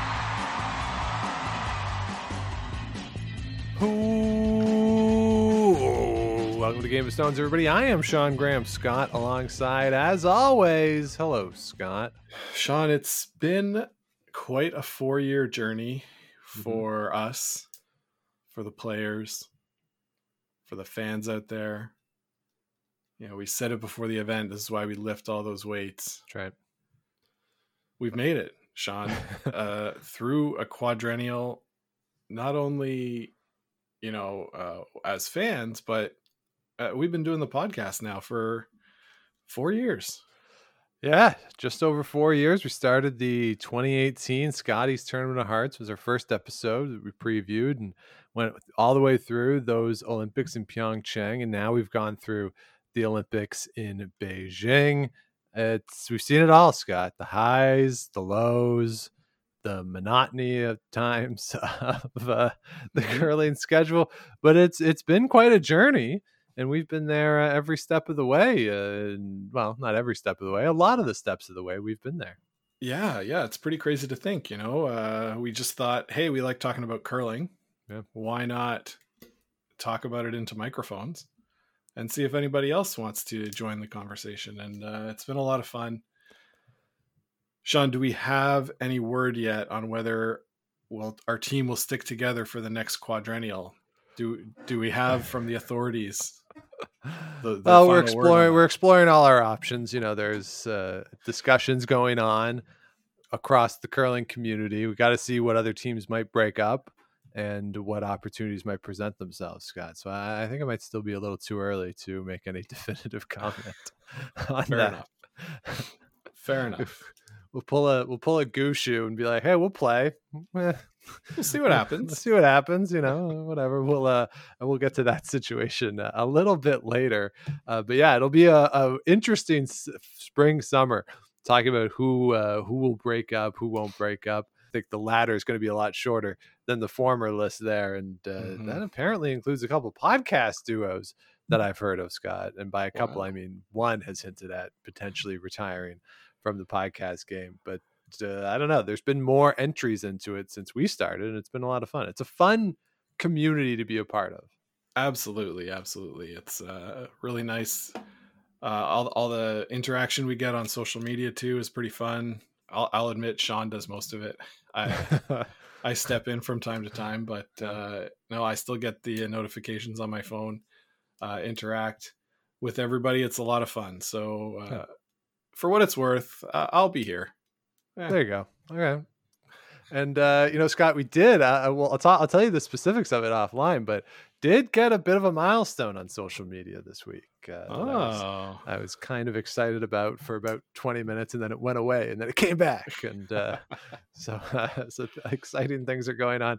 Uh, partly because the Olympic Games were going on in Beijing. It is all wrapped up. The closing ceremony is done as we are speaking here late Monday afternoon, Eastern time in North America. A lot of the folks are on their way home. I saw Wayne Middaugh tweeted that he had made it to Hong Kong and was about to get on a flight that is departing Tuesday in Hong Kong, landing Monday in Toronto. One of those weird uh, world things that, that you get when you fly from Asia back to North America, where you can you, you lose a day going, you get it back on the on the way back uh, into North America. So he's there. Price Atkinson, he was tweeting oh. from the plane the charter, I guess that the the U.S. Olympic team got. They they got those service.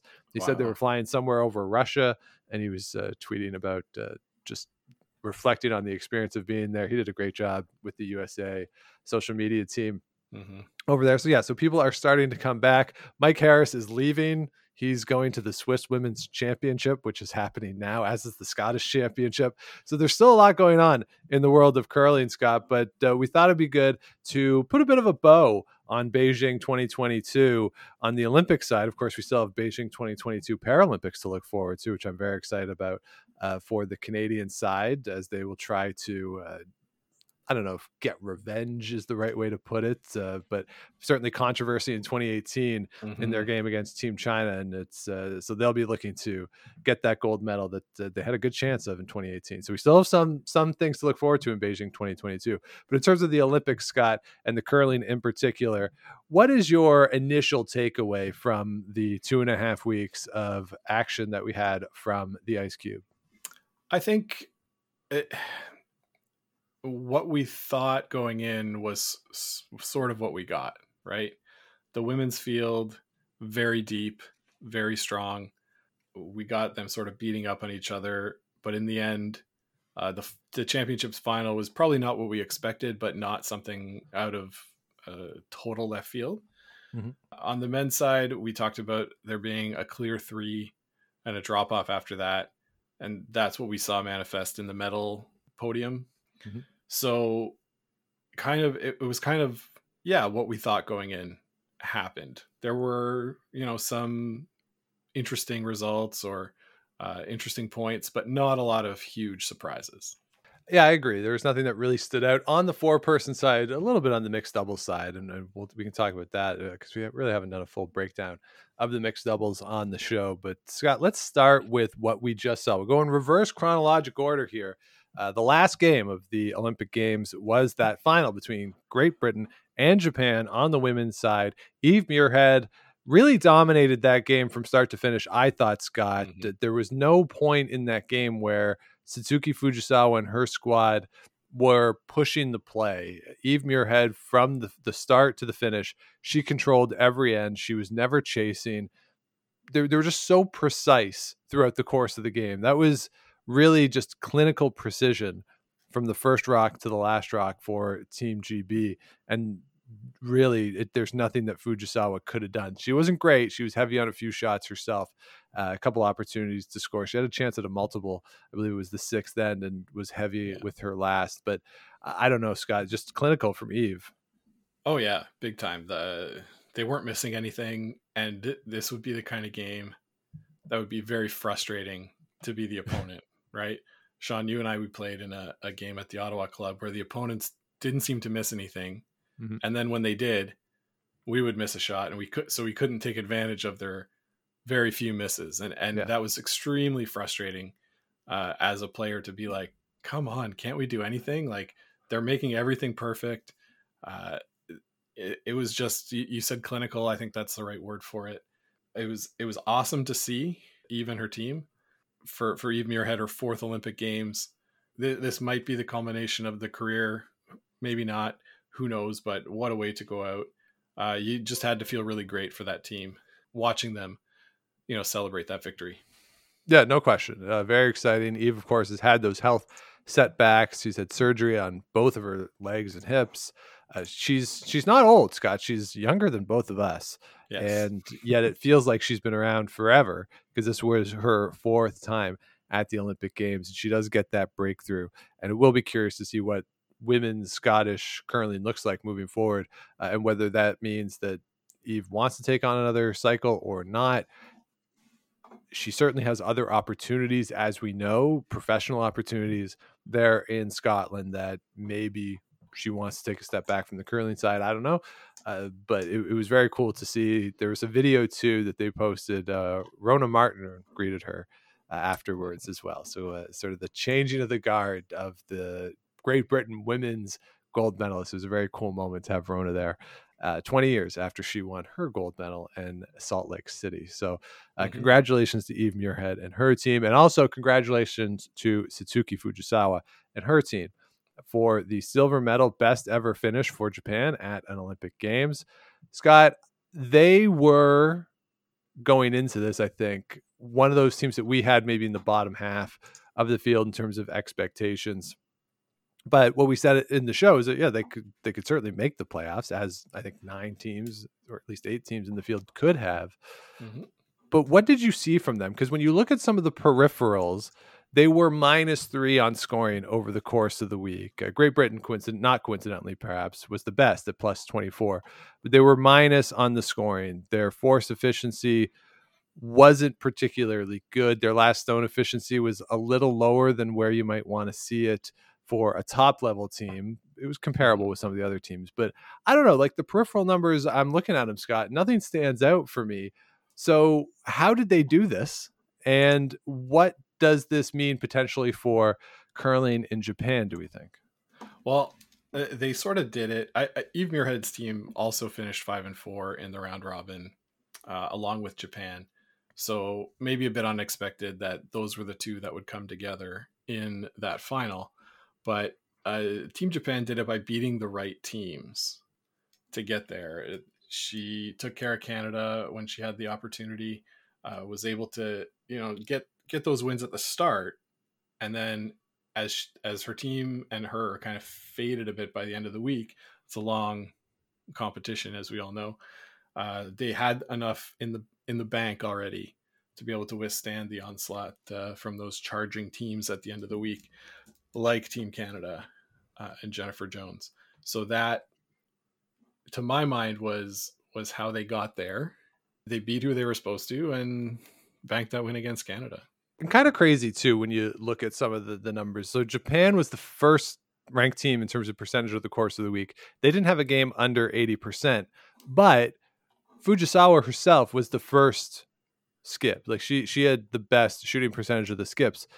Where at the third and the second position they were fifth, so middle of the pack. So you'll and, and first at the lead position. But if you're looking at this, it's really Fujisawa herself over the course of the week was carrying the team and making up for some deficiencies earlier in the lineup relative to the rest of the field. So she's Mm. coming in throwing in less advantageous positions over the course of the week, making those big shots, keeping them in games. So great week for her personally. Also, somewhat curiously, to Scott, Great Britain and Japan, eighth and ninth, respectively, in the draw shot challenge. And when we're looking at a potential tiebreak of four teams at the end of the week, that Mhm. It's the eighth, ninth, and tenth team in draw shot challenge that are, are coming together. So I just look at this as you know we've always known Fujisawa is a great player. They didn't quite put it together throughout the course of the week the way that we've seen them do it in the past.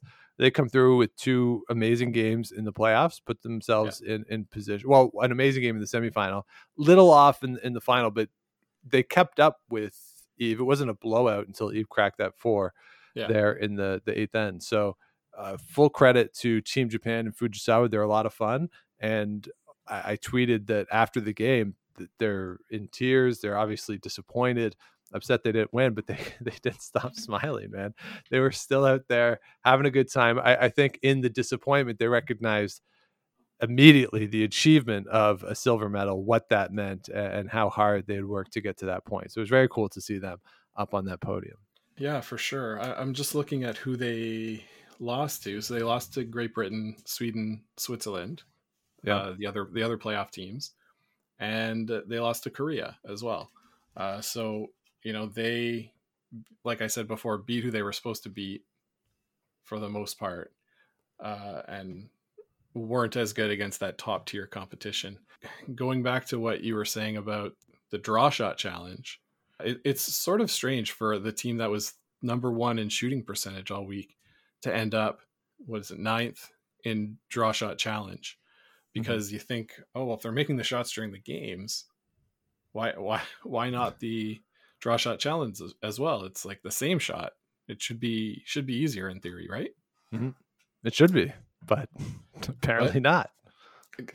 yeah apparently not. There you go. So uh yeah i mean uh, great job by their team they were the bronze medalists four years ago They up their standing by one to become the silver medalist this year. Will we see, see them again in four years? I'm not sure. Uh, it's tough for any team to go two cycles, let alone let alone three. Yeah. But uh, they're they're a lot of fun to watch as always. Um, they look like they were having fun, and not letting the pressure of the moment get to them too much. Yeah, and there's a competition in Japan too. You got Team Yoshimura there. They they've played at the high level. They were there at the the Japanese Championship for the Olympic qualifier in the summer, early fall. So it's not like they have just this unimpeded path to get back if they want to keep going. So that's another factor too. They could keep playing the next quad and not qualify out of Japan. Uh, there is the depth there that somebody can challenge them. Uh, so Mhm. it's it's not a given if they if they want to go. So Scott, let's uh, talk about the semifinals too because they were kind of crazy. Uh, you get Japan beats Switzerland eight to six, and Great Britain beats Sweden twelve to eleven. And I looked up at one point, and I was like, "Oh, Suzanne Birt got there. When did she get to? Uh, when did she get to to, to Beijing?" Yeah. Uh, Yeah. but yeah, kind of crazy that game. Uh, big scores all over the place between Eve Muirhead and Anna Hasselborg. 11 8 going to the 10th end. Sweden cracks the three, and then Eve is able to get the two ticks in the 11th end. And the 11th end, frankly, wasn't that exciting. But what a mm-hmm. game, Scott. Like, like that's a game that you expect, like, all right, it's Tuesday morning at the Scotties or the Brier. People aren't quite awake yet. And like, oh, look at all these points. You don't expect Yeah. that in the Olympic semifinal. No, and that and that was Friday, Sean, right? So I had uh, I had a doctor's appointment, and I so I turned it off after the eighth end or the, the ninth end after they went up eleven to eight. I was like, well, they're not gonna they're not gonna blow that. Go try to start to clear my car off because it snowed a bunch, and uh, my my friend Gord he texted me and he goes. Holy cow! Great game, uh, Sweden, Great Britain going to the extra, and I was like, "What?" So Yeah. and, and Gord likes curling, follows curling, but he's not uh, usually, I would say, getting up to watch the morning draw of any particular curling event. So yeah, this uh, this was a great game that captivated a lot of audiences, and and it was like they gave up a four in the first end, second end, something like that. I believe it was the second, yeah. We'll, we'll talk about this more when we talk about the big ends, but it, usually if you give up a big end, you lose. That Yeah. against this caliber of competition, right? You'd prefer to do it in a, in the early game, so you have a chance to build back. And that's what we saw. We saw not giving up, uh, still going to, to shot by shot. They claw back with a three, I believe, in the very next end, uh, and then continue just chipping away. Right? Yeah. Uh, take two, give them one, and they did a great job of that in the second half of the game, limiting the scoring of uh, of the Swedish team. Yeah. While maximizing their own opportunities with the hammer. Yeah, it was an absolute masterclass in how to rebound from the big score and how to manage the scoreboard through the rest of the game. So yeah, 4-3 and then they do give up another deuce, but they get the key forces and a big steal when they need it. And just for good measure, you crack a four of your own. So just you don't expect Anna Hasselborg to lose after scoring four in the first end No. but you also would say if you're looking at it well eve muirhead scored a three and a four in the course of the game so how could she lose too like it's just it- Mhm. things happen that you wouldn't expect to happen uh, in that game and it was a lot of fun to watch and uh, i'm very glad that i was able to watch that one live Yeah, and that that ninth end in particular was pretty fun. Uh, Anna was trying to get the angles just right and was a little heavy on the last one to to chip things like in exactly the wrong place. And as soon as it came to rest, I go, "Oh, that's there for four. and uh, you know the even the team took a, a couple minutes to look it over, talk about it, and uh, decided on the right shot and made it. Yeah. Uh, so so all credit there for that. Sean, do you want to switch to the other semifinal, Japan and Switzerland? This Swiss team is one that it, they were near the top all week uh, in the standings, in the percentages. Uh, we spoke on our sort of half halfway update last week about you know, they were a bit shaky in their first couple games, but Mhm. sort of got the momentum going, remembered, oh, we're really good, uh, and we're beating teams down. And then in, in this game, giving up that big four in the in the fifth end uh, was a real dagger.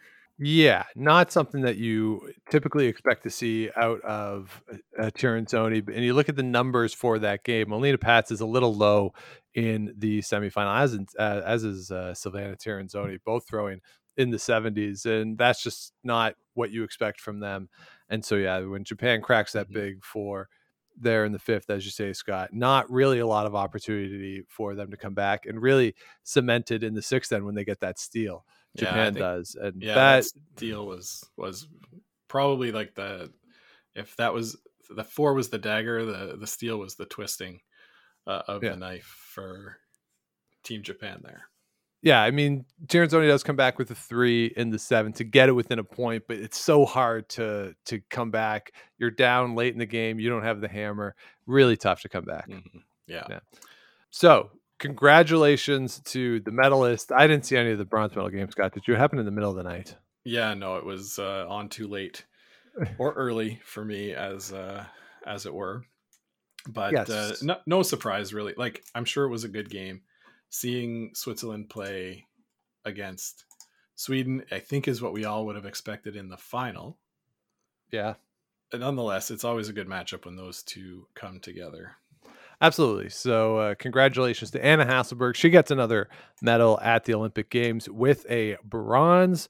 Alina Pätz really struggled in the bronze medal game, down at 64%. So, your medalists Great Britain, Japan, and Sweden. Silvana Tirinzoni gets fourth.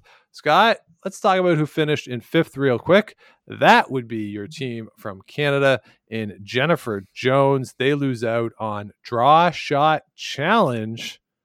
Finished 10th, lost out to the eighth and ninth place teams in Japan and Great Britain, as I mentioned, in what was a pretty crazy finish on the women's side. People were looking at the permutations overnight, like what could happen.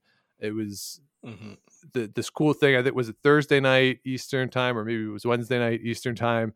We saw them play, and then overnight people were trying to figure out what would happen. We wake up in the morning again Eastern time, and they go out and they play their last game against Denmark, uh, win it, and then sit around for a while as the scenarios were in their favor going into it. Mo- the majority of the outcomes would have led to Canada being in the playoffs, but they hit on a scenario in which they didn't make the playoffs and they were left out. But Scott, I liked Jennifer Jones. I thought it was cool the moment that she had with Satsuki Fujisawa in the mix zone, uh, congratulating them on making the playoffs. I saw some of her interviews afterwards, just how appreciative and grateful she is to be back or was to be back at the Olympic Games at this point in her career.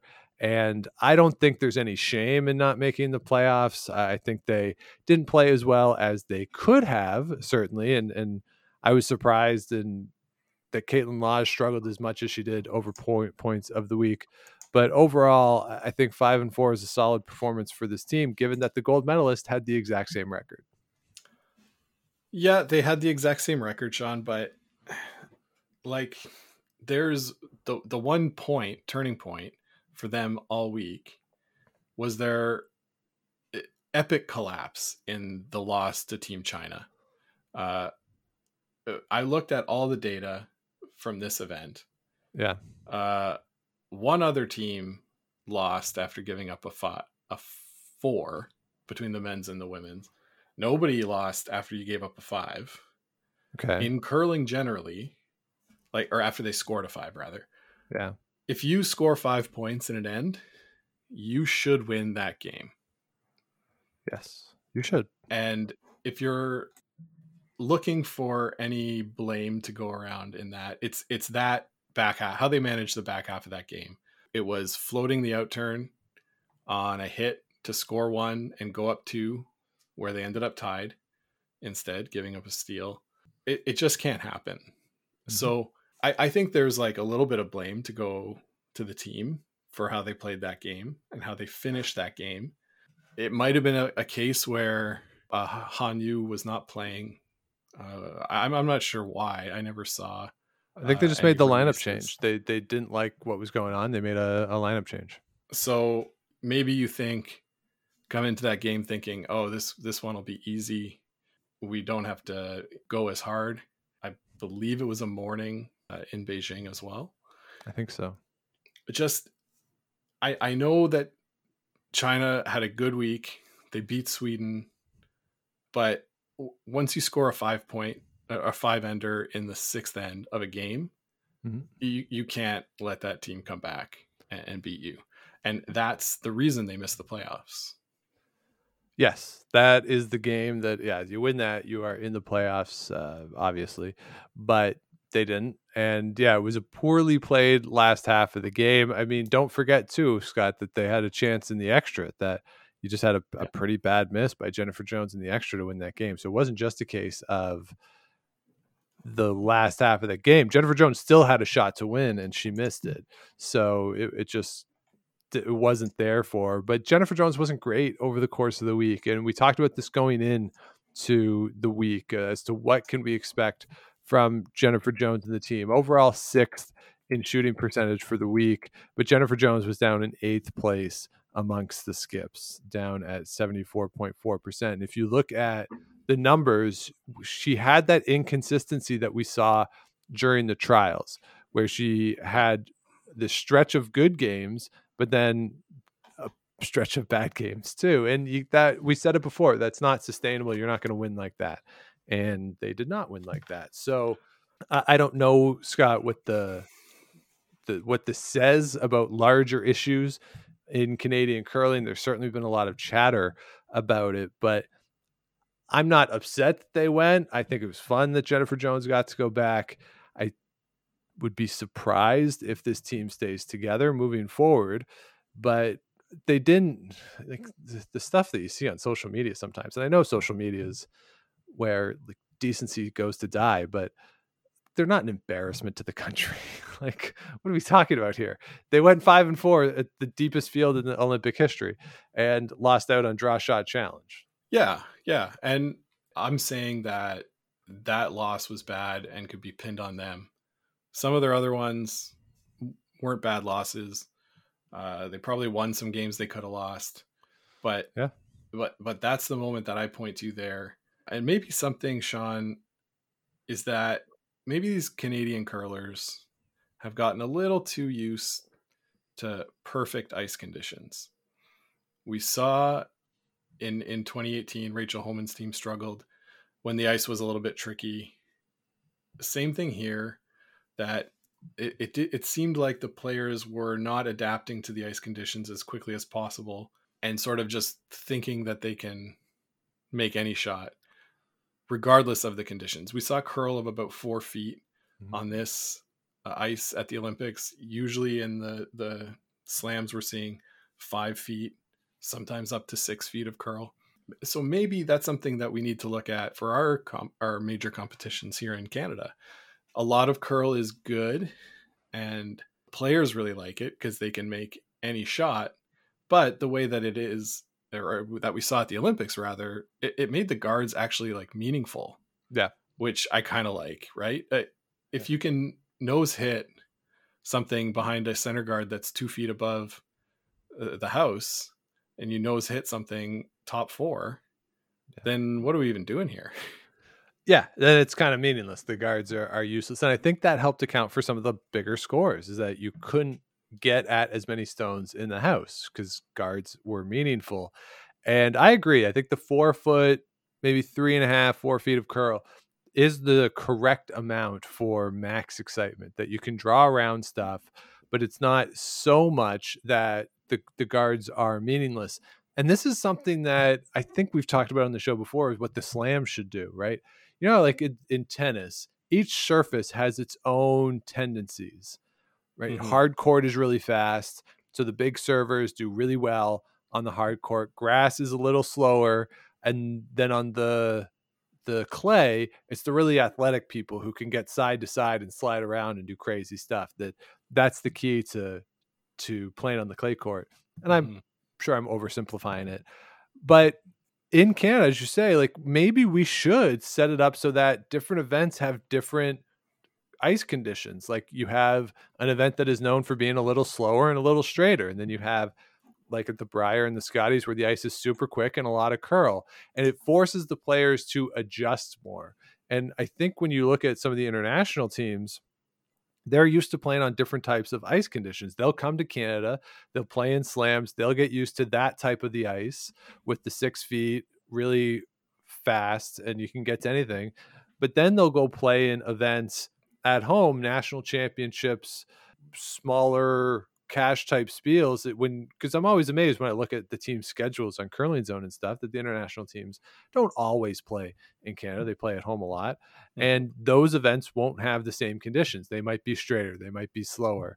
They will not have the same ice conditions. And since Canadian teams don't travel internationally as much as international teams traveling to Canada to play, maybe those teams, as you say, are just more adept and more used to changing ice conditions and can adjust better than the Canadian teams can.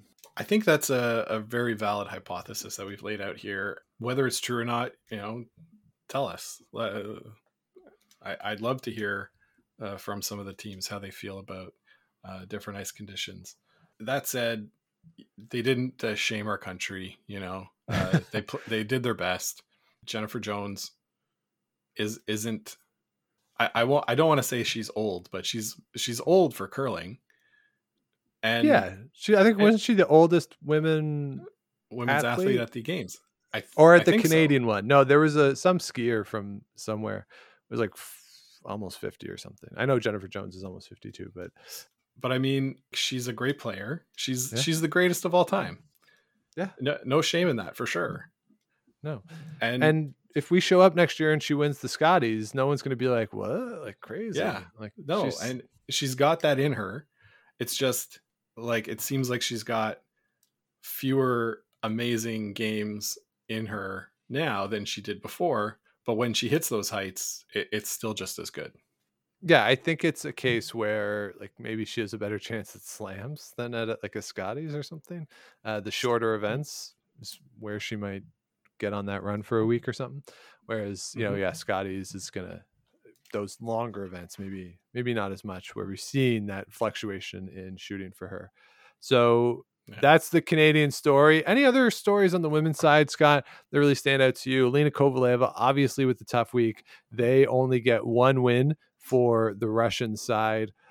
I was also kind of surprised, I guess, a little bit by the week that we saw out of the Americans. Uh, competitive certainly through the whole week. I didn't think it would be as competitive as they were. I, I was a little down, more down on them than you were coming into the week. A tough week for Korea. They had a chance going into that last draw mm-hmm.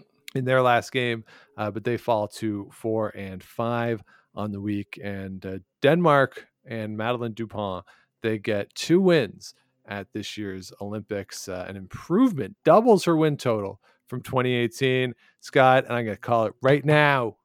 If she wants to, if she chooses to play, she'll be back in 2026. She'll make it again. Okay, that's insane. But that's what you said. That's what you said last year when I said that she would make it in 2022. And th- I said that in 2018? Probably. I don't remember what I say. So I uh... I bet I always bet on Madeleine Dupont to get there you tell me I'm crazy, and then she gets there. Okay, fair enough. You just crap all over the Danish teams. You really sh- like you're not going to be welcome in Denmark at any point. No, I've never been. You know, uh, now you can't me, go. Got to invite me over. well, it'd be nice to Madeleine Dupont. Maybe she'll have you over. Uh, take yeah, you to maybe. dinner. Maybe. Uh, so, uh, anything else though, Scott, on the women's side that stands out? I don't think so. I think uh, we've talked it all through. Great job for Great Britain. Disappointing end for Switzerland, and a good improvement for Team Japan. All right, let's uh, talk about the men's side, and it is the culmination of a career for Niklas Edin. He gets his gold medal to round out what he needed uh, for his, you know, trophy shelf, and uh, he gets the gold medal over Bruce Mouat, winning in the final.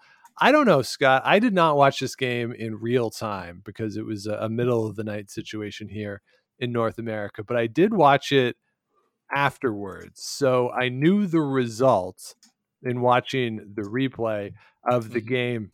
It was an extra end game, but I didn't think it was the greatest of games. You know, Mouat starts with the hammer, gets force, Nik Edin cracks his two, then steals. And then for the rest of the game, it really felt like Nik Edin was in charge.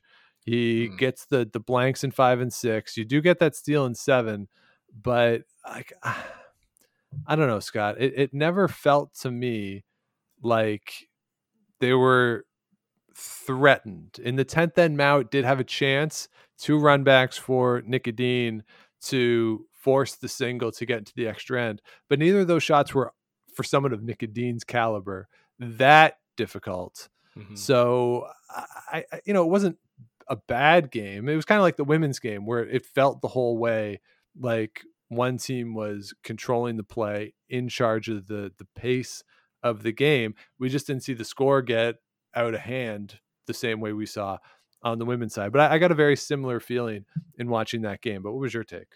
Uh, uh, so I, I wasn't able to watch it uh, live either. It seems to me like both of these teams respected a lot each other's abilities and weren't re- really willing to take huge risks to go for a, a big multiple, knowing that hey, if this doesn't work out, we're going to give up a big steal. Uh, Right. Would that be a fair characterization? Yeah, there there's a lot of cautious shot calling here, and uh, part of that is because they are so good at the run backs, and Yeah. it's very difficult, even with as we talked about, where okay, you don't you can't throw and have the shooter make contact with one that's fully buried.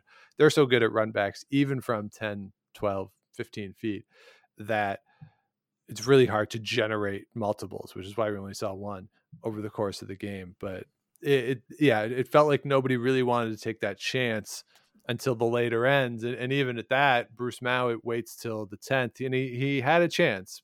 Nik Edin had to make two and, and he did. But at, Mhm. at no point did it ever really feel like there was that much pressure on the Swedes. Yeah, yeah, and uh, we, I mean, we maybe we'll talk another time about the tick rule, but it is true that these teams are so good that in the extra end, uh, it just favors the team with the hammer so so so much. Uh, if you can make even one of the ticks, uh, and then the ability that these guys have to make double peels and and throw run backs. So for for Team Mouat going in that extra end without hammer, I'm sure that they wanted that too uh, in the They pushed hard for it. Yeah, and, and they pushed really hard. for it because they kind of know, hey, if we don't, if we only get our one here, we're probably not going to win.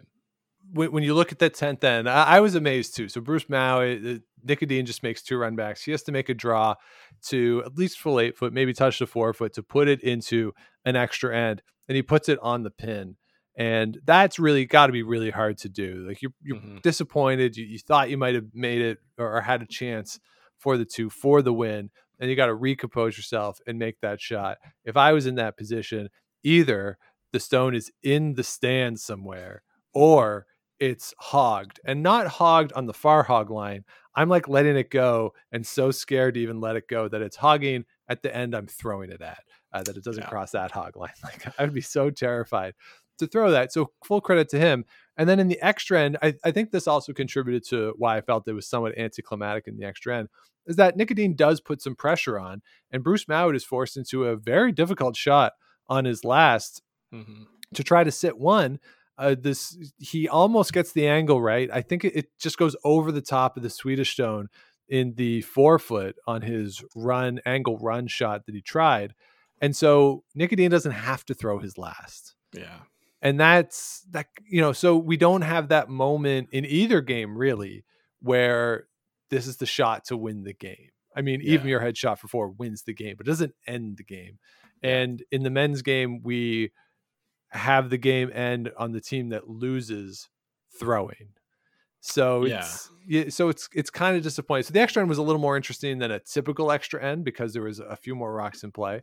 And Bruce Mouat, if he makes that shot, Nik Edin's forced into something very difficult, but he missed it and oh, game over. Yeah. Yeah. Uh, it's always disappointing when it ends on a miss rather than a make.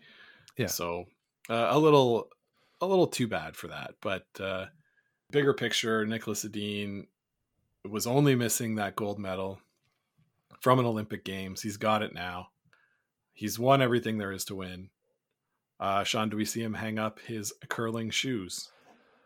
I don't know. It, it, depends on what the funding situation is in Sweden is, I think, and how much money they'll get for that gold medal and what the incentive is for them to keep going.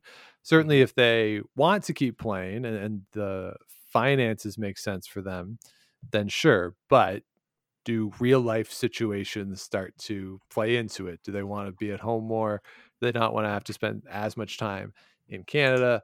Uh, I know a couple of them have have talked about relationships that you know you want to be home more as, as you get a little older, perhaps. So I, will be mm-hmm. curious to see whether or not they want to keep playing, and, and, it really is all four of them, frankly. And uh, or maybe does Oskar say, "I'll just do the mixed doubles thing and uh, focus on that"? It's a little less of a time commitment, perhaps, and and maybe less time in North America. And maybe Nik Edin just says, "Just yeah, I'm good, I'm done."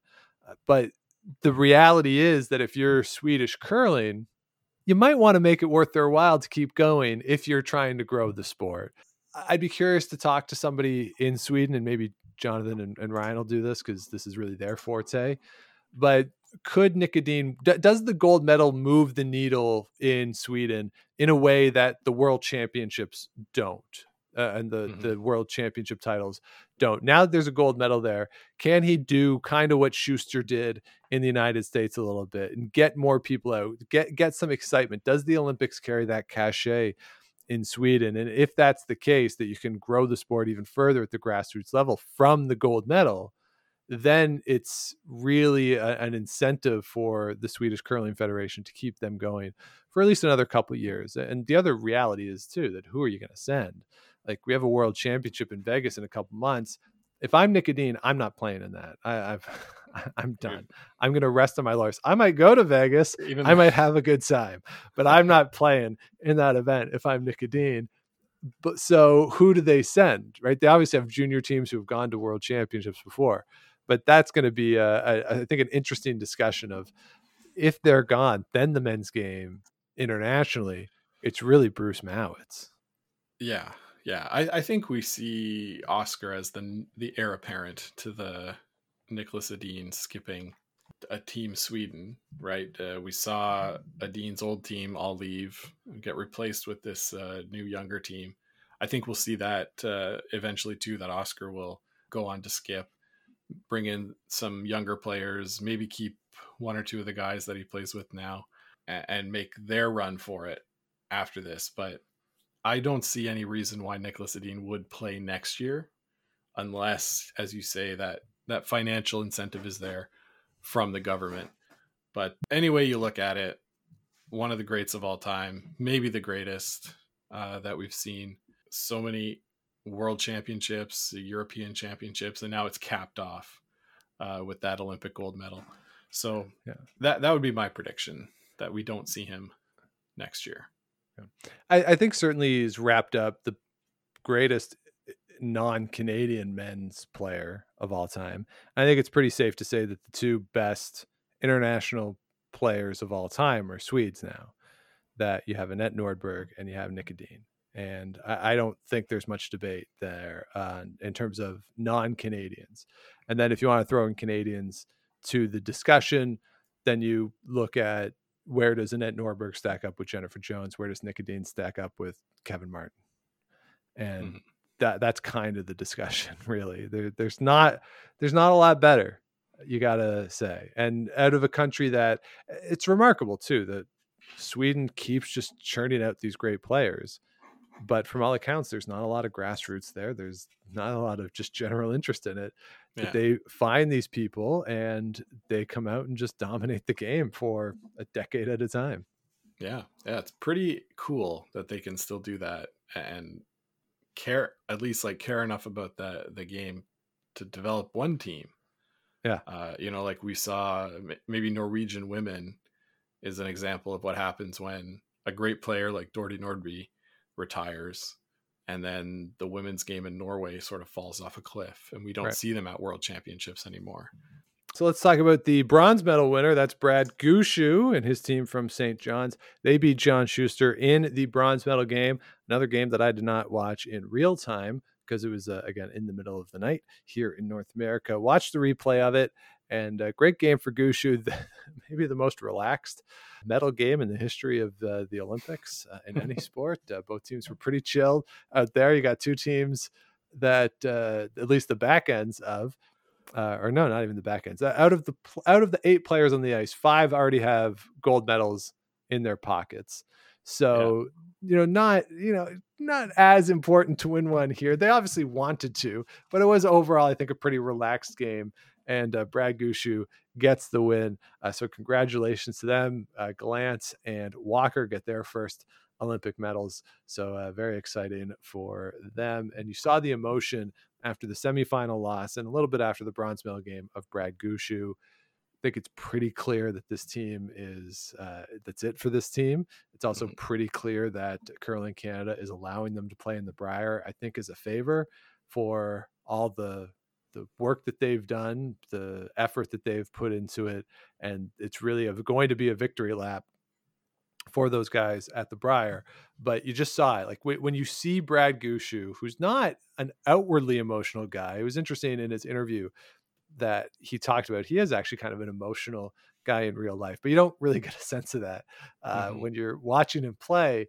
As he comes around the corner, that very powerful moment, he sees his family on the screen and he just breaks down. Uh, you know, falls to his knees, and Nichols is there too. That's where you just get the sense of like, this is it and he he yeah. knows that this is it. I think his family knows that this is it, and uh, that moment, that culmination of that very famous list that he had as a kid, uh, that he's he's checked everything off that list, and mm-hmm. that that's that. So just a, very powerful moment from Brad Gushue and the whole team, and I think it was cool to see them on the podium. As we said going into it, top three very clear in this field. It'd be cool if they were the podium teams. They were the podium teams.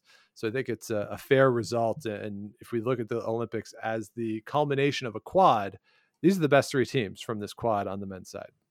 Yeah, absolutely. Anything else would have been an upset for sure.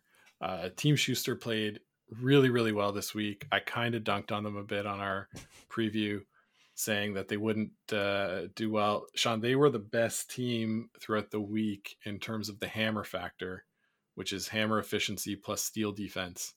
Uh, they were at 0.76, which is like crazy.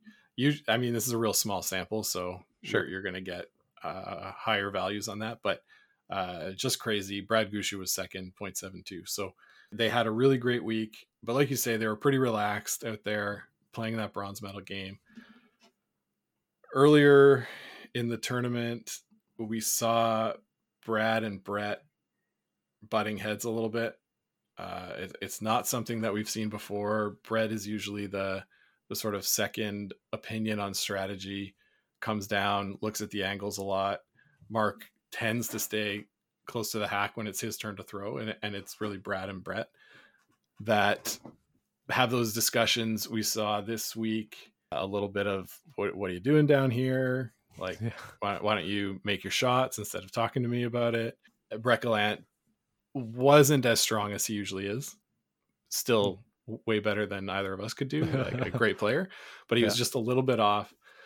That semifinal game against Sweden, I really thought was anybody's game, and Canada just missed a couple of shots by like a little bit. Like half an inch here and there. Uh, and Nichols wasn't as sharp as usual, uh, and, and, they only lost by a point. Like, yeah, th- this team is really good. They can hang with anybody, even when they're struggling. They're still one of the best in the world. Top three finished on the podium. I agree with you. They're they're going to the Brier, I guess. Uh, yeah, they can't back Brad, out now. They've signed the contract. So Brad seemed to be like, well, we'll see what happens. Who knows? But uh, well, he said they like agreed to it before the Olympics, which ah. he was like, "Yeah, we could. Of course, we could do that." And then they played in the Olympics, and they're like, "Oh, oh no!" And I was like, "Ugh." okay, can I go home first, guys? Uh, that'll be like you say the the real swan song. Take a bow, whatever it is, victory lap. I've always said before, though, Sean, Brad Gushue can win Newfoundland anytime he wants. If Yeah. you know he hangs him up for a year or two and says, "Oh, you know what? It'd be fun to go back to the Brier. Let me win Newfoundland." Hey, three guys want to play with me? They'll win Newfoundland. Yeah. If he doesn't care not being super competitive at the Brier, he can still go. And I, I don't think we've seen the end the end of him. You know, he's a, a business owner. His family's young, getting a bit older, wanting to spend more time at home with them. But this guy could do broadcasting pretty easily. I, I really wouldn't be surprised to see him in the booth at some point. Mhm. Yeah, I'm pretty sure Sportsnet has a seat warm for him uh, whenever Yeah. he wants it. Uh, he's been Yeah. part of the broadcast before, after he's been eliminated at some events, and I agree. I, I think he'll probably keep playing in some capacity. He played mixed doubles with his daughter, for instance, so maybe that's something he wants to pursue uh, for fun. Maybe do the mixed route with uh, his daughter, uh, and maybe as his other kids grow older, there, there could be something there. Or, Mhm. oh, God, it'd be super unfair if it was like a mixed team of Gushue, his daughter, Mark Nichols, and his wife, or something like. Yeah. And you're showing up at the mixed nationals, like what? Uh, so, like, there, there could be something there uh, that that he wants to do, Uh, but he could. All, You're right. He could play at this level again. It's just the logistics of what this team is Yeah. and how they can they can play because it's pretty clear that Brickland is moving from Newfoundland, uh, from St. John's. He is going to go west, and uh, he is not from Newfoundland, so he doesn't have birthright there. So th- there's going to be a question uh, about that. But of course, those rules could very easily change uh, in the interim as well. Mhm. But uh, it seems to be resolved that they're not going to to play together next year. And that game against Great Britain, the last game of the round robin, there was that tension, and I think Yeah. part of it was them sitting there being like, "Why are we playing right now?" like Yeah. the game didn't really matter for them. Mattered a little bit for Great Britain that they had the chance to still finish in first place, but they just wanted to play in the playoffs. Like they they were kind of Mhm. done. And Gallant was bad in that game, right? Through 64%. And I think that's a generous 64% from Yeah. the scorers. And yeah, you saw that back and forth, that the communication wasn't great. And I know I went to bed on was that Thursday night after that game, and I thought, like, tomorrow morning might not be good. Uh, this could be really bad. And then I wake up in the morning, they're playing great. Like they're not Yeah. playing top top what we see from them, but they're playing really good. It's a really good version of this team. And we get to the tenth end, he's got the hammer down one, and Scott. That shot that he tries to play, he tries to play a run back double to score Yeah. two against Nik Edin. Could have potentially drawn for one, gone to the extra. I liked the call, and I think Gushue said afterwards he he said I think I might make that shot one out of every five times or one out of every ten times. That's still a better chance than stealing against Nik Edin in an extra end if if you're going to make that shot ten percent. I liked it uh, in the moment.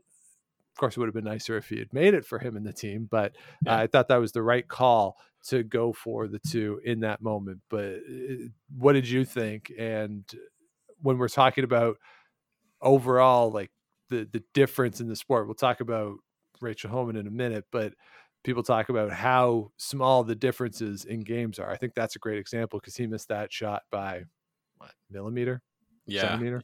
and and the thing is he even had the chance to uh, make that shot for one right? Just instead of making the double just roll a bit in and you'll get your one. So it was kind of it was a miss sweeping call that caught them on that. But yeah i think that's the way to go. Like you said the percentages play out better in your favor to try that than to try to steal against Niklas Edin in the extra end that's sort of what we saw in in the gold medal game right that Yeah. it's hard to steal in the in the extra I have no problem with that uh, that choice there, and it it sort of epitomized that whole game for Canada. They missed shots by like literally one or two millimeters, right? That the whole game they were just like just the wrong side on a run back or uh, just an overcurl on a, a freeze attempt. Like it, it just wasn't as perfect as it needed to be against a team as talented as as that Swedish team. So on the other side of that bracket, it is the Americans who lose to Great Britain in another very exciting semifinal. Actually, the semifinals mm-hmm. overall, both on the men's and women's side, were better than the the medal games. Yeah. you gotta say.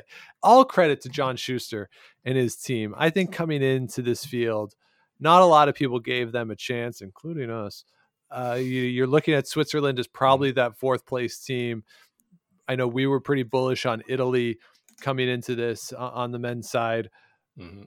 Even you know Norway coming in uh, with, with I, I thought a, a chance to win some games, and then Glukhov was certainly a, a dark horse and somebody you had to look at after the World Championship last year. But John Schuster comes in, they play well, they get to the five wins. Uh, only the four teams are above 500 in this field. There's a little more of a beating each other up than I thought it would have been. You didn't see the the segmentation that I thought you might, but Mm. they get in, and so full credit to them to get back into the playoffs after what I would say is probably a disappointing quad for them, and to come back. uh, To me, that validated the gold medal more than anything they could have done in the interim. Was Mhm. come back and get to the playoffs, play well, show that you still can compete at this level. And I thought it was a very good week for the Americans. Oh yeah, big time. And not that you know they needed to validate that gold medal; they'll always have that. That's in their back pocket. But yeah, the showing that they had this past week makes it such that we don't look back and say, "Markku Uusipaavalniemi who?" Like uh, it, it it it sort of cements them and their legacy. You're right. I I think the quad was not as successful as they might have liked Grand Slam wise. They, they did make the playoffs in one. I don't think they won one. Yeah, this team like they they showed that they can go out and compete with anybody, uh, which is I think something that we were questioning whether they could compete with that top three. Right? We knew that Yeah. the rest of the field, sure, they can beat anyone on any given day. They had beaten Niklas Edin on any given day in the gold medal game before in 2018. So this was sort of, yeah, we can still hang, guys. Good job by them. I mentioned some of the other teams uh, on the men's side. Uh, like I said, very disappointing week for ROC. Uh, everyone else, you know, Norway, Denmark, competitive games. Uh, I think I thought the Chinese put up a more of a fight than I thought they would in those games, uh, especially given that they were kind of thrown together last minute. Uh, no international experience for the skip, so uh, a good job by the Chinese uh, side. There was a great story too. Uh, the third for China, he was at an event, and Mike Harris told just an amazing story that this guy is is kind of a unique fellow and uh, has you know has his own strategies. And he was in the hotel at like 6 a.m. and he heard this. Mike Harris heard this beeping sound, thought it was a fire alarm, called the front desk and said, "Hey, like I think smoke alarm or something's going off." And the front desk called him back five minutes later and said, "No, I th- we think you should just go out and see what that is." And the third for the Chinese team had set up the sensors that you put from like backline to hog line that some teams have to track how Mm. fast you're you're kicking out on the ice. And he set it up in the hallway and was walking it to get his speed right, uh, and was just walking back and forth uh, in the hotel at six o'clock in the morning, trying to get his speed that way. So kind of kind of a cool story. And uh, the, that Chinese side, if they decide that that's the team they want to send either to the Worlds or looking ahead, uh, or no, sorry, they're not going to the Worlds, but looking ahead next year, maybe this could be the start of something for Chinese men's curling, which has been lacking for a while. Yeah, yeah, absolutely. They had a, a much better week than than I thought. Yeah. So uh, good times there on the men's side, Scott. Let's uh, wrap it up. We didn't really talk about mixed doubles a lot on the show, but uh, very exciting that Italy comes through, wins the gold medal. Amos Mosaner and Stephanie Constantini, they run through the field. They do not lose a game. They get the gold. How big of a deal do you think that was for the sport in general?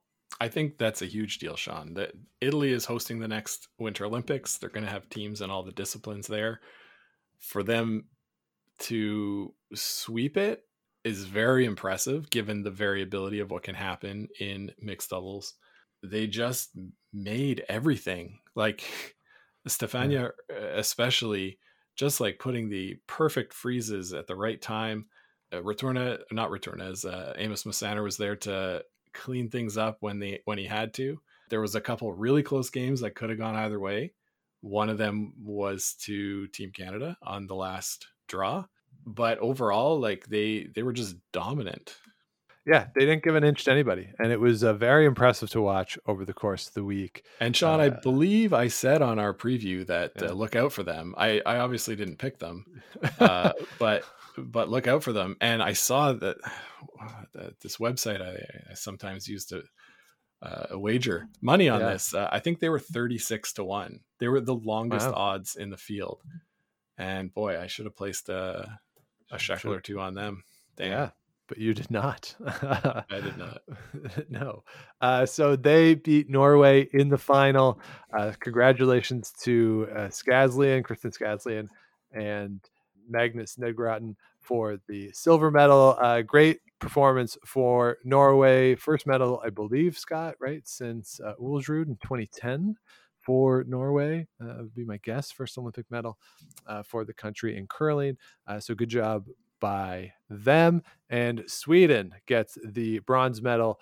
It is, of course, Almida de Val and Oskar Eriksson beating Bruce Mouat and Jennifer Dodds in that bronze medal game. So Oskar Eriksson leaves Beijing with two medals to his name, the only individual to do that this year. That was one of our 10 burning questions going into the Olympics, Scott. Was somebody would would somebody be a double medalist? I believe you said yes. Uh, gold med, double gold medals, we thought maybe possible, but uh, Mhm. didn't come through. Uh, Amos Mosaner really struggled during the men's side of it. And even though Oskar Eriksson and Bruce Mouat didn't, it does lead to the question of what is the letdown after Yeah. achieving that height and having to reset. Whereas if you're Mouat and Eriksson, you could maybe make an argument, okay, we didn't achieve our goal. And Mhm. all right, now we got to reset because now we really like we we only have one chance left. Whereas Mosaner is like, I'm getting into uh, the good club in the village, like the gold medalist club. Like I'm Yeah. I'm hanging out, I'm doing my thing. I'm I can do whatever I want. I am I'm Amos Mosaner. I own the Olympic Village now. What up? Uh, I'm sure that's not what he was doing, but you know, like you, you just wonder about what the psychology is of you just won a gold medal Mhm. and then 36 hours later you got to go compete again that that in a sport where that's not typical right the skiers can Yeah. do it sure because that's typical that's what skiing is Like you go do the slalom then you go do the giant slalom Uh, Yeah. but in in curling that's not that you go to your event and then you have some time to decompress after a big event so I- i'm curious about what the psychology of it i don't know if this will affect canada's rules at all in terms of should people be eligible to do both i would argue that no they shouldn't be but i, I don't know any takeaway on, on that of, of these individuals who participated in both Uh, no, I, I like you said, uh, we saw Oskar Eriksson come back, uh, play really well. Bruce Mouat also played well coming out of it. I, that there's probably some truth to it. That holy cow, I reached this amazing high that probably they didn't think they were going to. I, I think they even said that that they're they were Yeah. surprised to be to be nine and zero, as was everybody.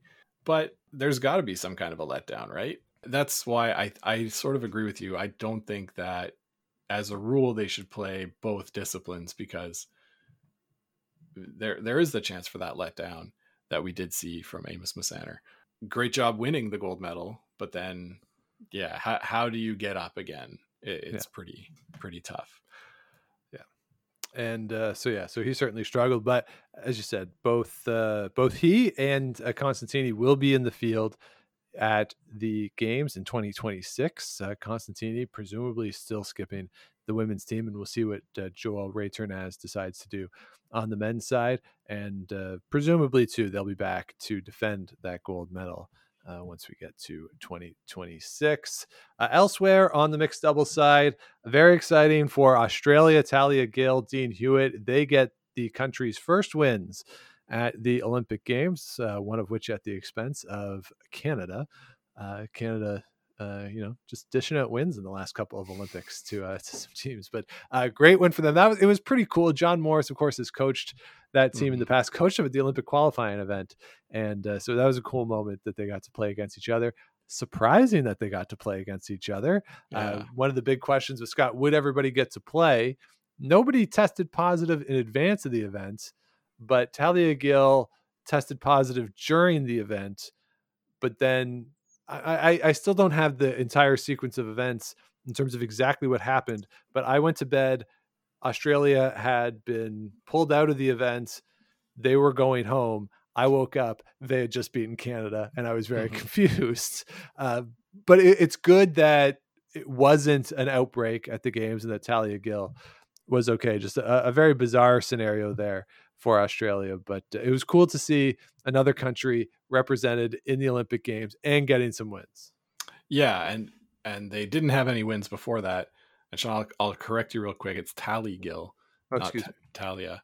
But they didn't have any wins before this uh, COVID news came down.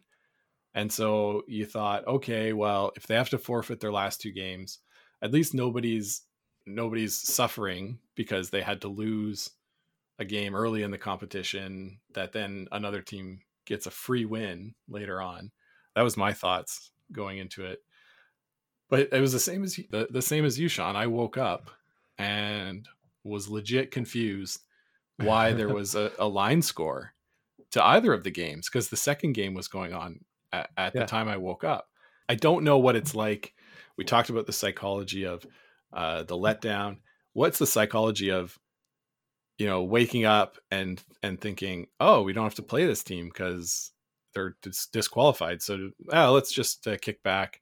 You sort of get out of your game mode Mhm. and then a couple hours later oh actually no you do have to play them in like an hour get to the get to the rink right like that's really hard and especially for a team that you know they think they're out they come back what do we have to lose let's just go let's just give them uh, all we got and they did and they won their last two games great to see uh, uh, an emerging curling nation get to the olympics and get wins but uh, it's a really tough position for those teams that had to play australia on the last day Yeah, so it was Canada, of course, and then Switzerland, and uh, really tough week for Jenny Perret, Martin Rios. Uh, i- i- for them, only going three and six, so disappointing Mhm. week for sure. And yeah, the the two games against Australia, that, those are the two wins uh, at the end of the week. Uh, so certainly a tough situation for the Australians and their opponents in that situation.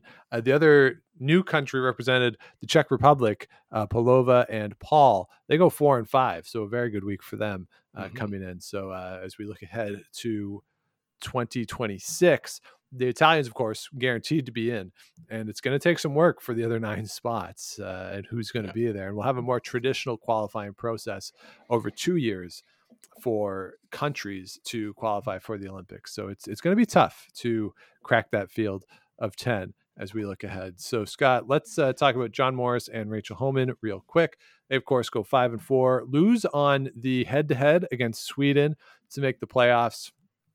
Tough week for them. Never really quite got in sync. There was a lot of talk about the communication. I'm not overly concerned about the communication between the two of them.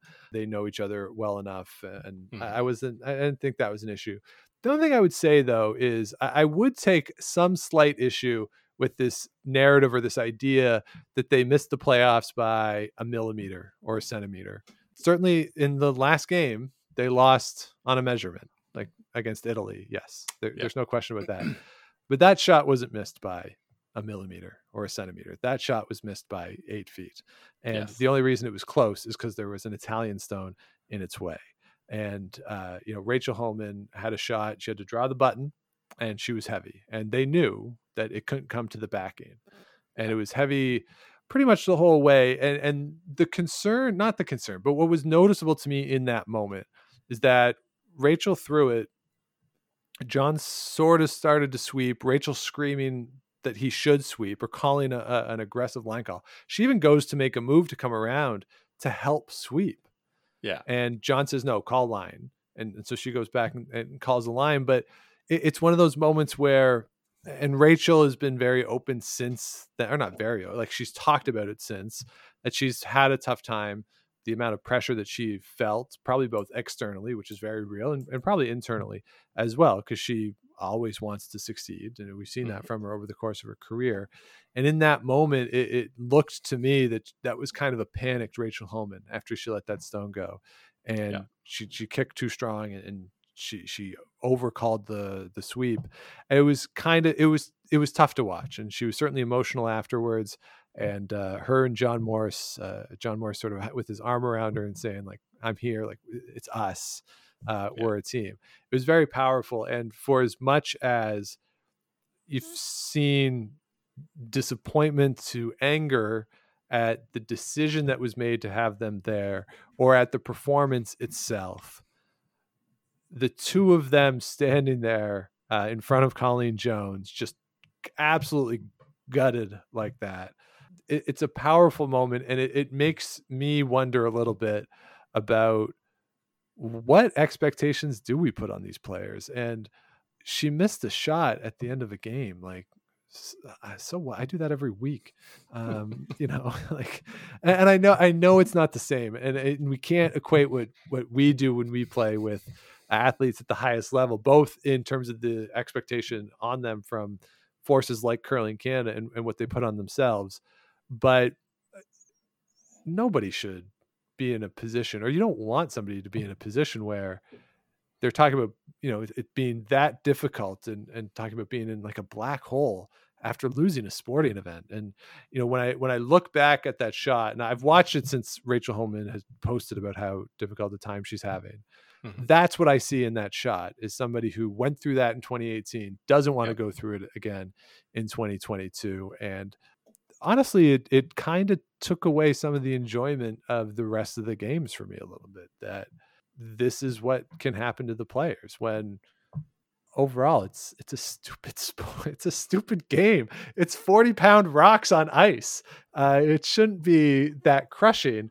And you know curling geek tweeted that he he feels as though maybe the olympics has taken away more than it's given the sport.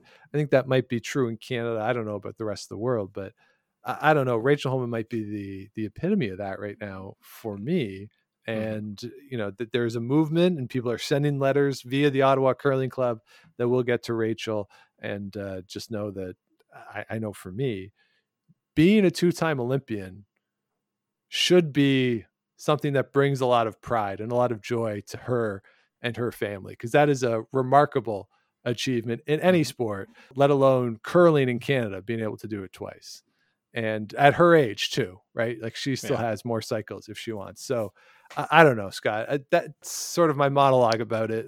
It's tough because as a Canadian, the pressure to perform in curling is there given the the history that our nation has with the sport, right? Canada's been the, the best curling nation since that world championships were were formed.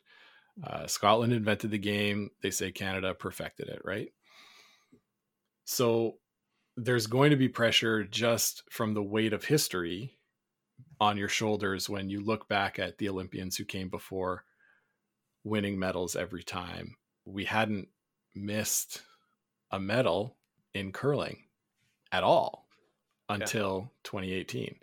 And for it to happen to both the men's and women's team at the same time was pretty hard, I'd say, for the curling public here in Canada to accept, uh, especially a lot of the casual curling public who hop on for these Olympics and think, hey, what's different? Like, we won double gold in 2014. How are we missing the playoffs?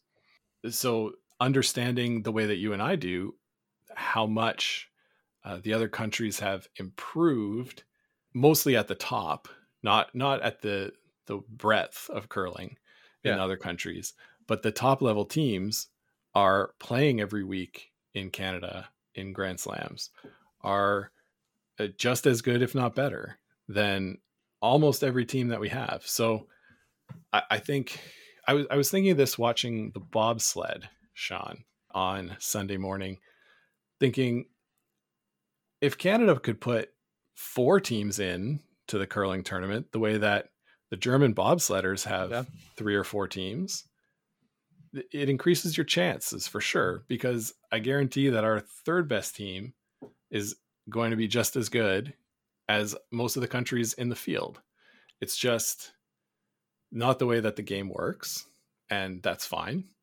But it's something that you can't like you can't take it personally unless you're the one that wants to go and represent Canada, right? right. Yeah. Like if you're not going to get better at curling and go do it, no, then then whatever. Just uh, relax, relax. Yeah, it's a sport. These people are out there pursuing their dreams, Uh, they're trying Yeah. their best. Like they're not trying to lose games. Uh, they're out there, and you know what? The other people are good. Like that, we have to do. Remember that that uh, you know. I heard this a lot when I when I worked for the Blue Jays, and people would boo when the the game was going poorly, and people would say, you know, well, if I went to the theater and I, I was watching a show, if I like went to the Phantom of the mm-hmm. Opera and the show was bad, I, I would be right to boo. I'd be like, yeah, but if you go to the Phantom of the Opera, there's not somebody who's getting paid a million dollars to mm-hmm. try to interfere with the guy playing the Phantom to do his job. Yeah. Like there, there's people who are actively trying to interfere with your ability to succeed in sports. And you know, I think the majority of curling fans are good and positive and, and send positive vibes to them. But yeah, it's that vocal minority that uh, is unfortunate that we see. And you're right. If it was an event where, say, the top 10 teams in the world qualified, Canada would win a lot of medals in that, uh, Yeah. in, in all three disciplines. And more so, probably mostly in the men's, then probably the mixed doubles, then the women's, uh, probably in that order. But Mhm. It doesn't work that way. And thank God it doesn't, That because then they'd have to start the curling thing in January uh, if you wanted to send up those teams uh, there. And, and uh, you know, I, I, if part of it too is Canada not winning medals, you know, two medals in the last two Olympics, right? Sweden won three in this In this uh, Olympics. in this Olympics. But if Mhm. part of that is making it more interesting for Canadian fans potentially that it's not a given that Canada's going to win. I don't think that's necessarily a bad thing because you can watch with some intrigue. It's not like in 98 where it's just how many points is Schmirler going to win by. It's not is she going to win. It's just by how much is she Yeah. going to win in a lot of the games. I think that's a good thing and the overall health of the sport that more countries being competitive giving examples to kids in other countries uh, that they can watch on tv maybe makes them want to go try the sport gets their family out to try the sport. Uh, hopefully that will continue to go right? The the world curling federation has a lot more member associations today than it did in 1998 there are more curlers worldwide today than there are than there were in 1998 it's contracting in canada which isn't great but internationally the sport is healthier than it has been in a long time so i, I don't know what the answer is other than be nice to the athletes because they're trying their best Yeah, yeah, and uh, but at the same time, Sean, you can't score five points in a game and lose. That's uh, it was a bad loss and jennifer jones said that she's like yeah, Yeah. bad loss yeah. Yeah. So uh, you know, I'm just trying to square away what I said at the beginning of the podcast with what I'm Yeah. saying now. That uh, you can still criticize, but attacking people personally, there's no place in the game for that. yeah there's room there's space for you know considered uh, analysis of what is happening on the ice. There's not room uh, or space for attacks uh, personal attacks. That's right. boom. All right so uh, there you have it. Anything else from beijing 2022 scott? I'm sure some stuff will come to mind, but uh, we're going to talk more down the road about uh, different events. And so if something comes up that I think of, maybe I'll hop on the old Twitter machine or all right or whatnot. But uh, that's all I can think of for now. Uh, it was Okay. fun. It's it's now over. Uh, I I listened to podcasts today from two weeks ago that I just hadn't listened to because curling was always on. Uh, so you know we're, we're we're catching up. yeah, things are chugging along here, and uh, I'm sure there'll be a lot of discussion over the next uh, few months. Calls for a curling summit in Canada, and when do we do the trials? There's there's certainly a lot of stuff domestically that we can talk about, uh, but also internationally, it'd be fun to follow along with what uh, what's going on in Italy after this. Uh, what is the follow up in Scotland, Sweden, and uh, just sort of what what is the aftershoot of that, and even in Australia, where uh, word of a dedicated facility uh, if they had made the Olympics was was discussed. So we'll see if that comes through. So there's a lot to follow off of the events in Beijing, but that'll do it for today. So thank you so much, everybody. For listening. If you have not yet, please do subscribe to the show because we still got a lot to go in this season. We still got a Brier, we still got Paralympics, we got two World Championships, we still got two slams, and then we have 95% of the teams in Canada, at least, breaking up and finding new people to play with. So uh, a lot Mhm. to talk about. So do subscribe wherever you get your podcast. Do the likes, ratings, comments, all that fun stuff helps other people find the show, keeps us growing. You can also follow along at Game of Stones Pod on Twitter and Instagram, Game of Stones Podcast on Facebook, and head on over to GameofStonesPod.com where you can find all of our past episodes. Plus, the merch is available under the merch tab. All proceeds to the Sandra Schmirler Foundation and Food Banks Canada, which we match. So we send those off at the end of every month. And of course, if you want to let us know what you want to hear on the show, Game of Stones podcast at gmail.com. And uh, Jerry, I appreciate that you agree with me on the color of the handles. That actually made me feel very validated. I thought I was the only one who cared. So thank you for that. So, Scott, that's it for the Olympics. How much of a break are you going to take before you feel like you want to watch a game? Like, are you going to watch any of the Scottish or the Swiss championships? Uh, probably, yeah, probably next weekend if I'm up. Uh, Yeah. early. You know, I'll I'll put some on YouTube while I putter around in here. Uh, you know, that's but uh, dedicated sitting down just watching. Yeah, probably not. Yeah, take a bit of a break, and uh, yeah, that's that's good. Those Swiss and uh, Scottish championships, you're right. That'll be good as like background, pay attention. Certainly in the playoffs, championships, that'll be fun to watch. And uh, good luck to all those participants. And uh, we will be back next week talking Brier Paralympics, getting you all set for the next round of big time curling action. But until then, keep those brooms on the ice and don't dump that in-turn.